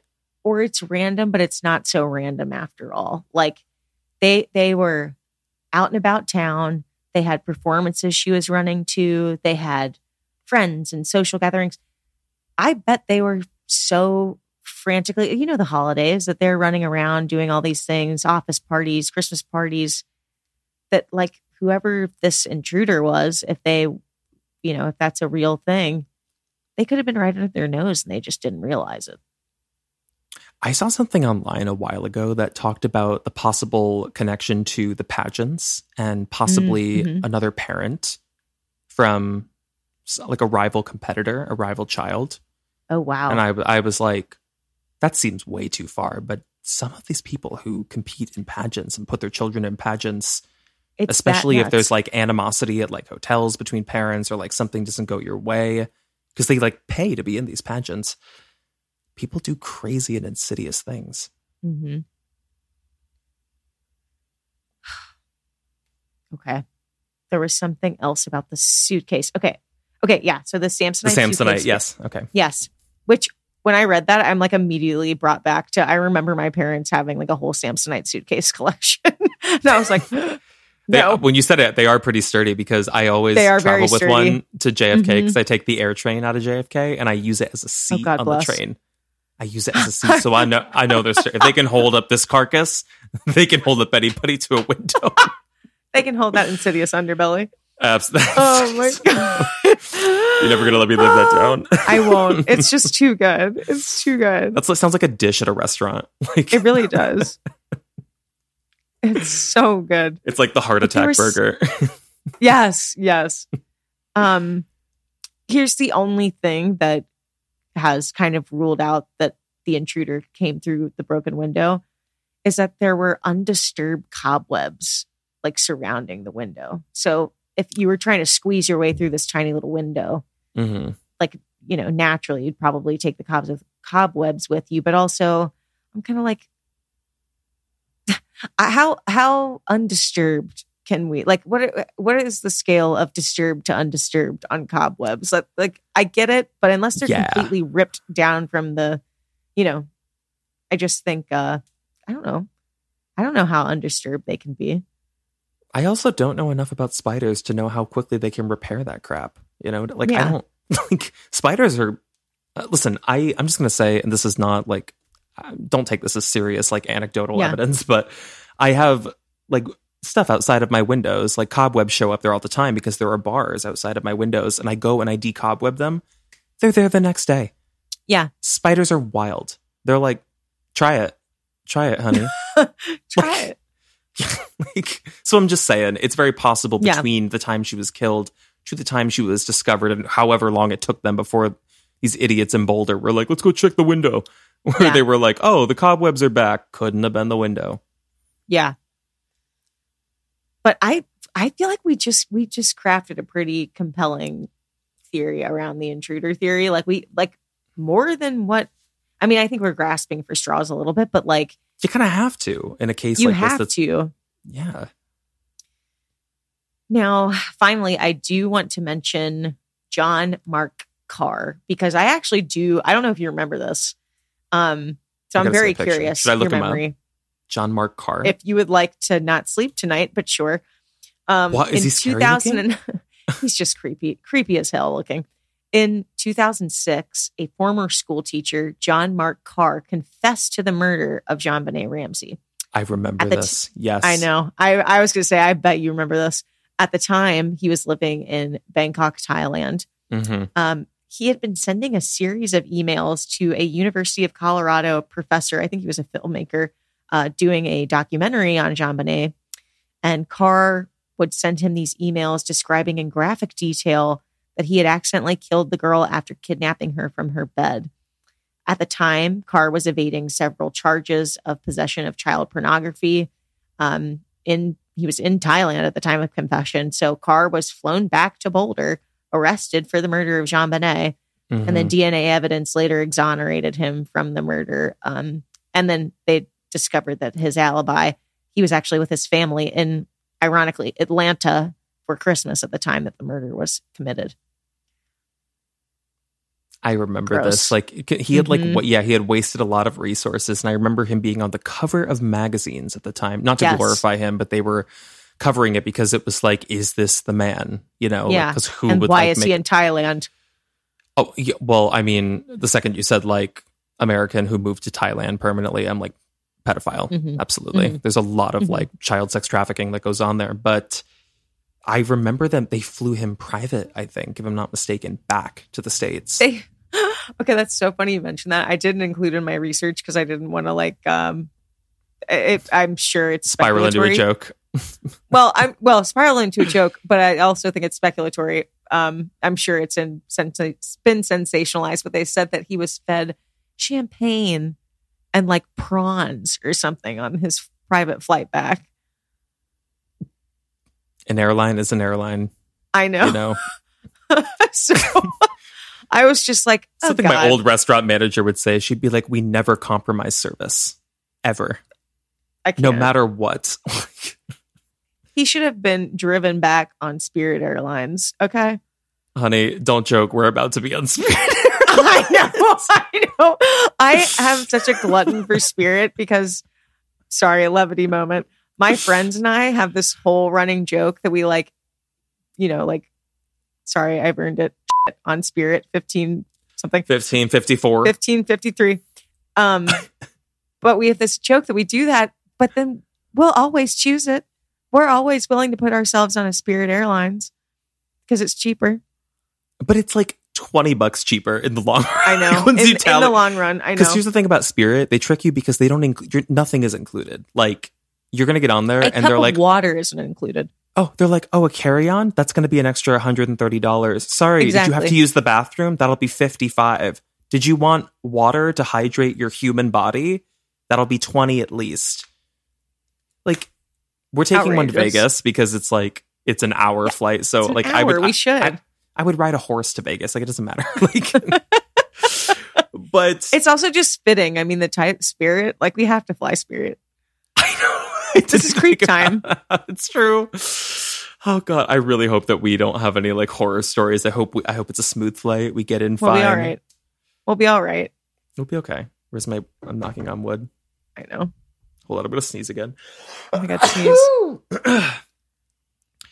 All right, are you ready? I'm I'm about to wrap this up.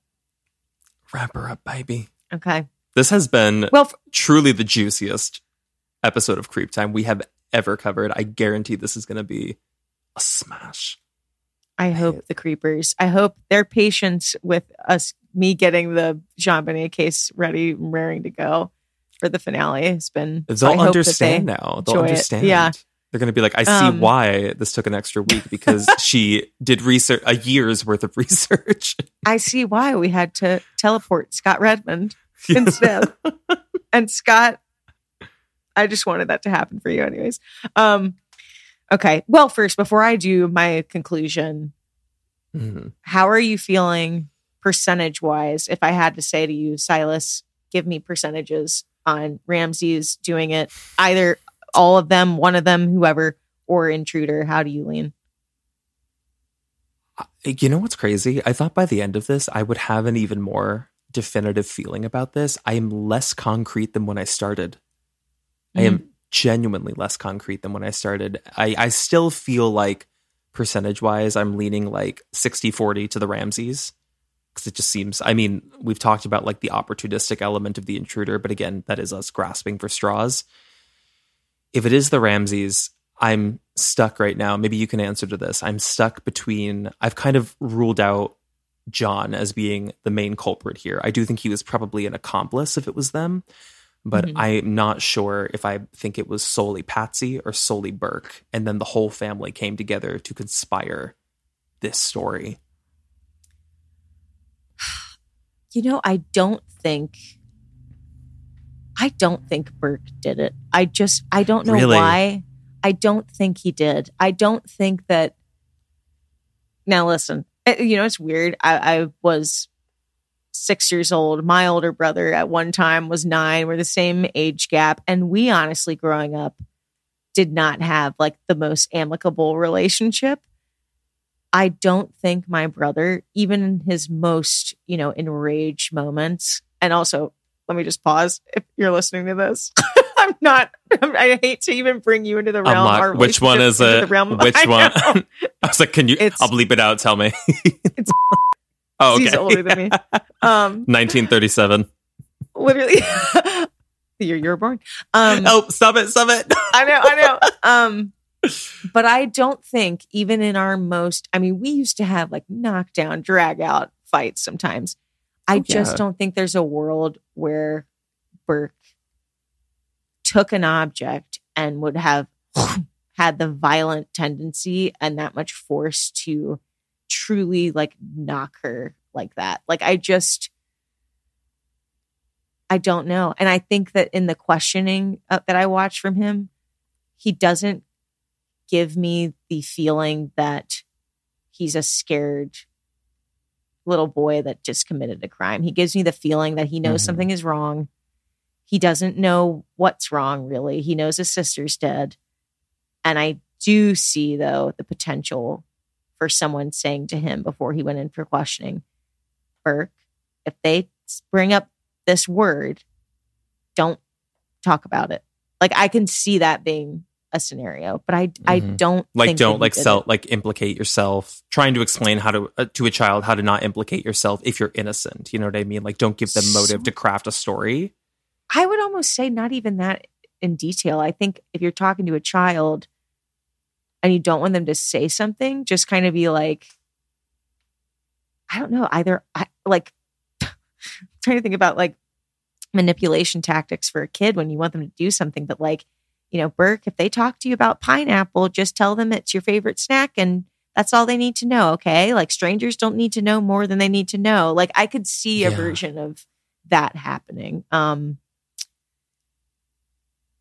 yeah. I, I kind of agree with you in that that i i just don't know that i can believe that there's any child that has like a poker face to stand up to an adult in an interrogation you know like adults are manipulative when they're in those settings especially with someone as impressionable as a child. So i i just can't think of a scenario where like no matter how much coaching this kid could have had that he wouldn't have had a break at some point where he was like something slipped. And then like that gave the interrogator a window where they're like well what do you mean you were awake? So were you awake most of the night? Did you hear anything? You know what i mean? Like they they're pretty Mhm. good about like slipping that in.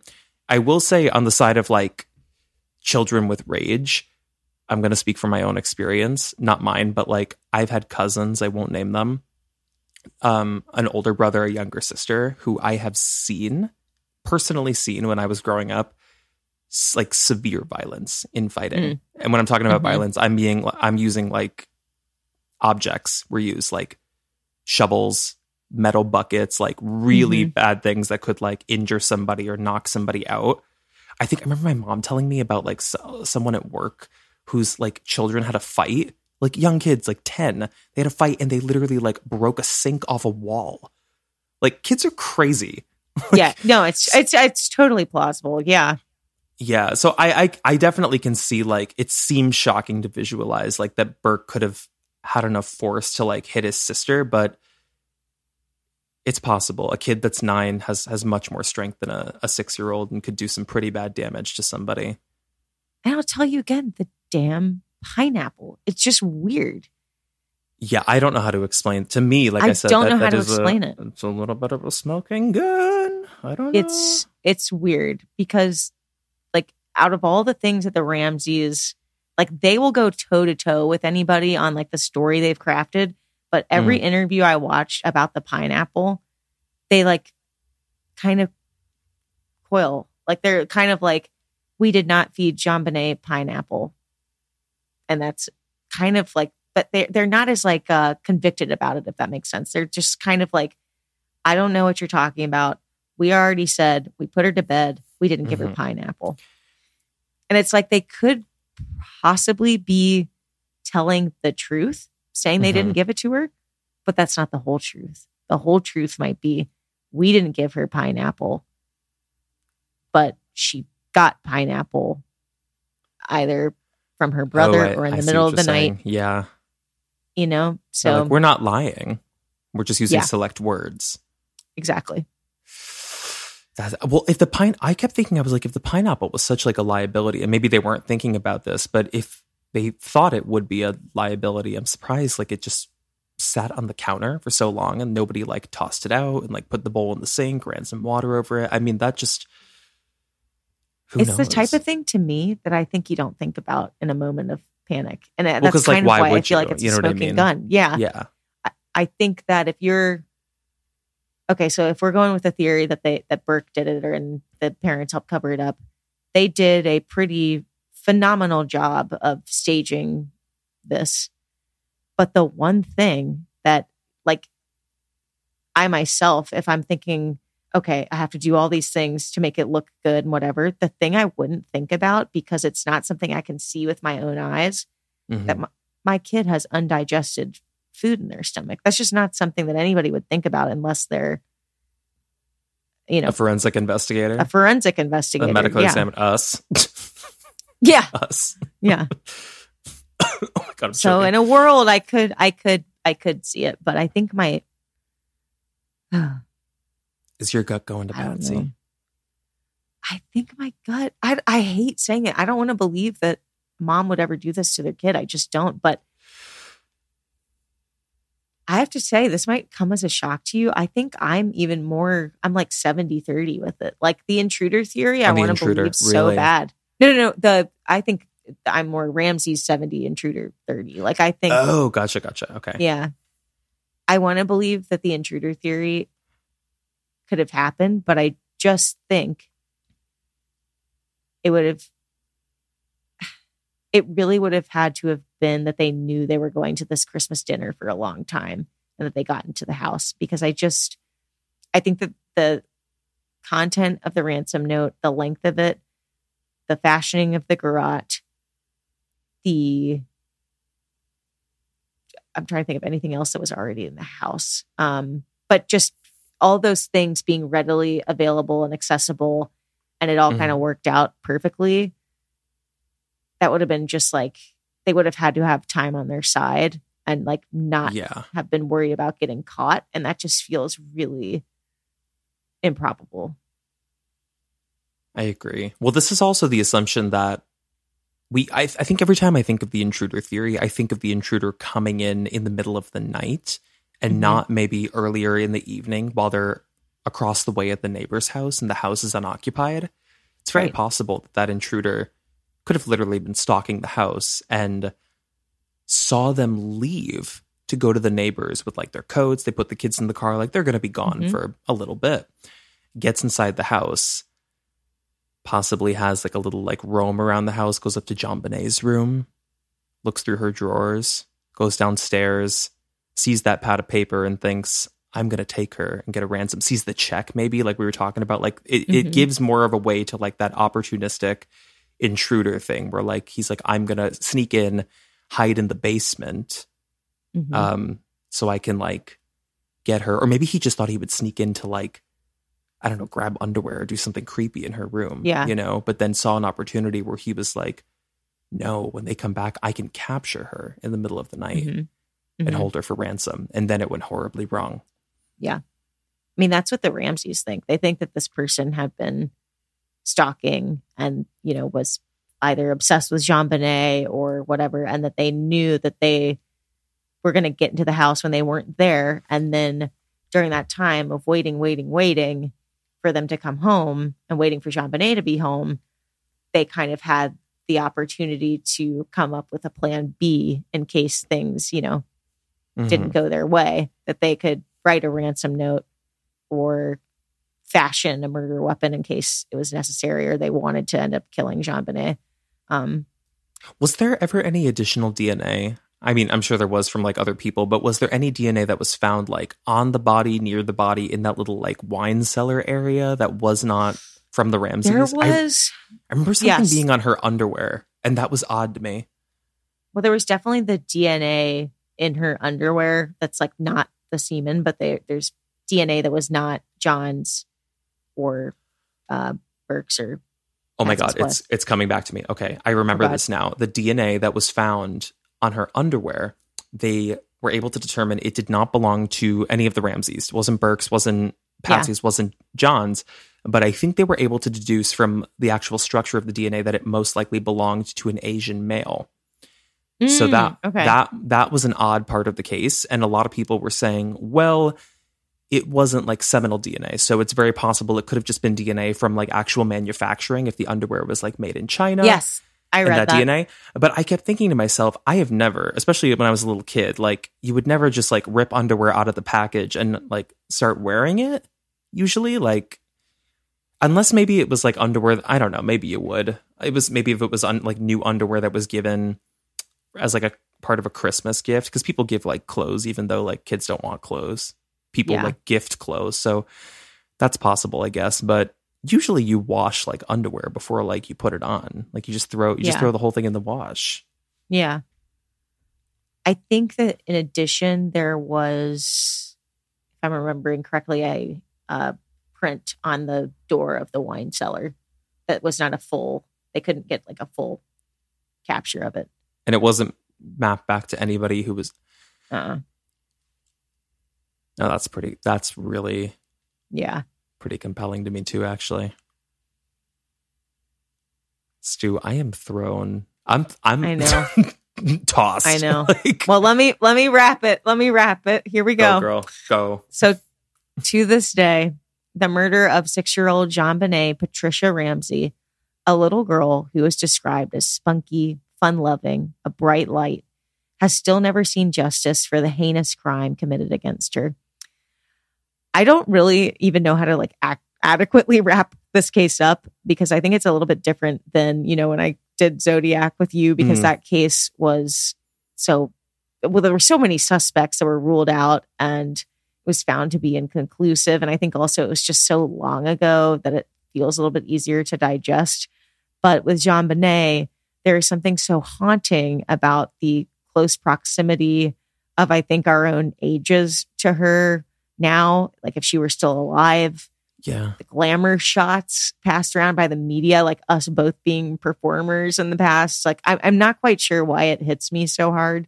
Um, but I did want to close us out with a quote from Nancy Grace.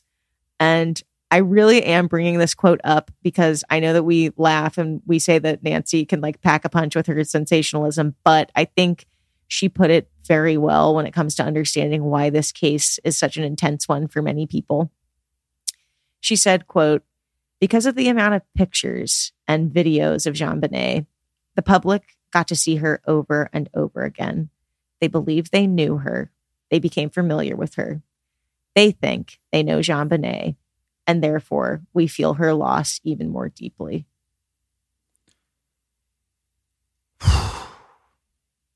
That's a really good And- quote. That's very true. Wow. And that that was a tr- that was a piece of wisdom from Miss Nancy Grace on this case, and I, I agree with her. I think she can be kind of you know uh, all over the place, but I, when I heard her say that, I was like, yeah, that is what it is. We all think we know her, Oh, I mean, listen, I'm and the never for a Ramseys second. and everybody.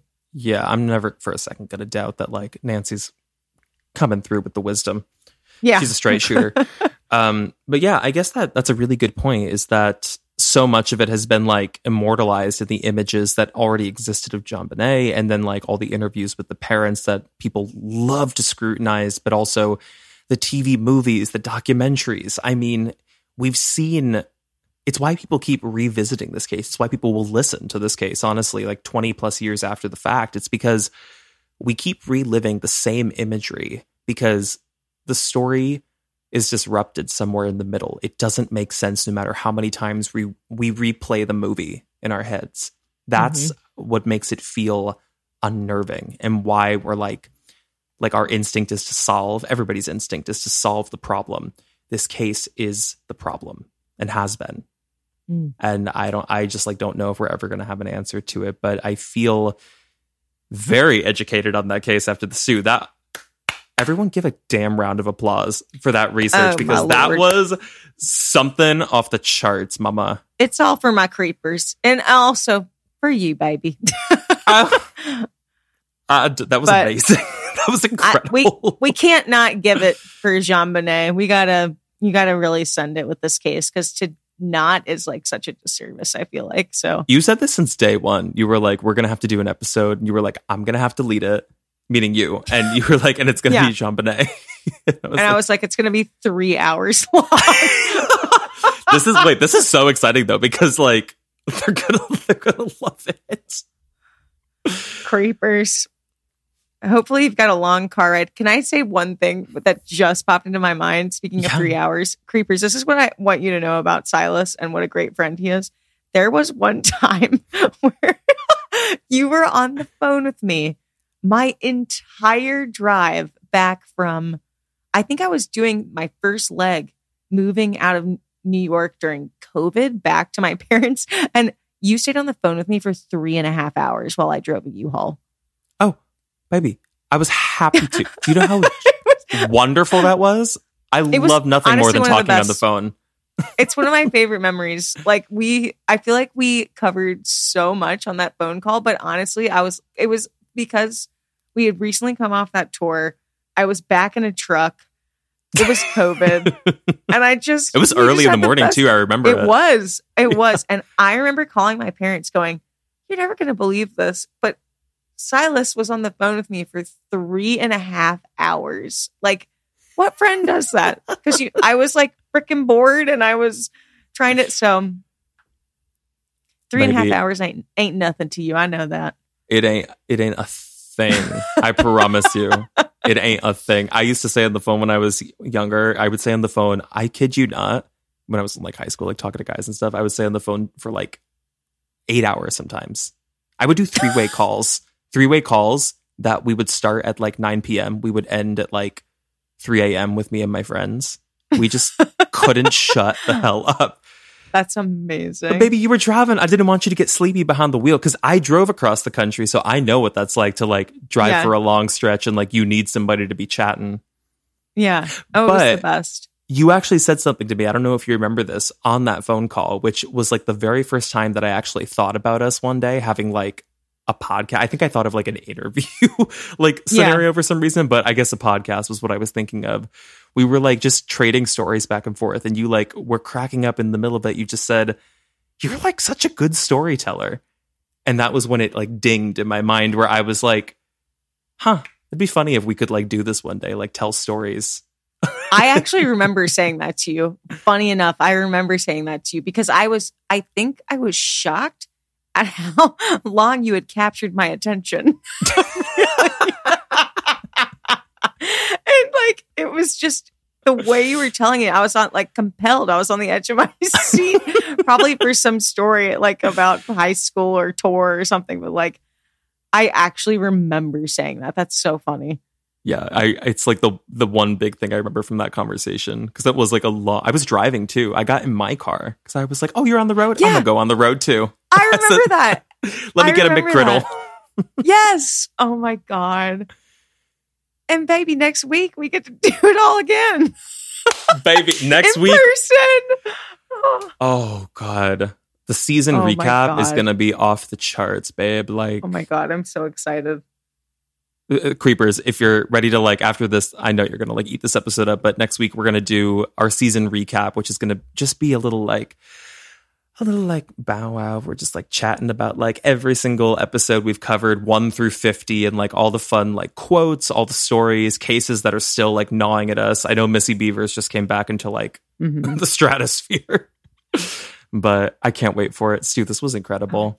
Great. Oh, thanks for sitting through it with me. And um, I'll see you next week. Bye. Best finale ever. Bye, creepers. Bye, bro. goodbye, and good luck, honey. Good luck.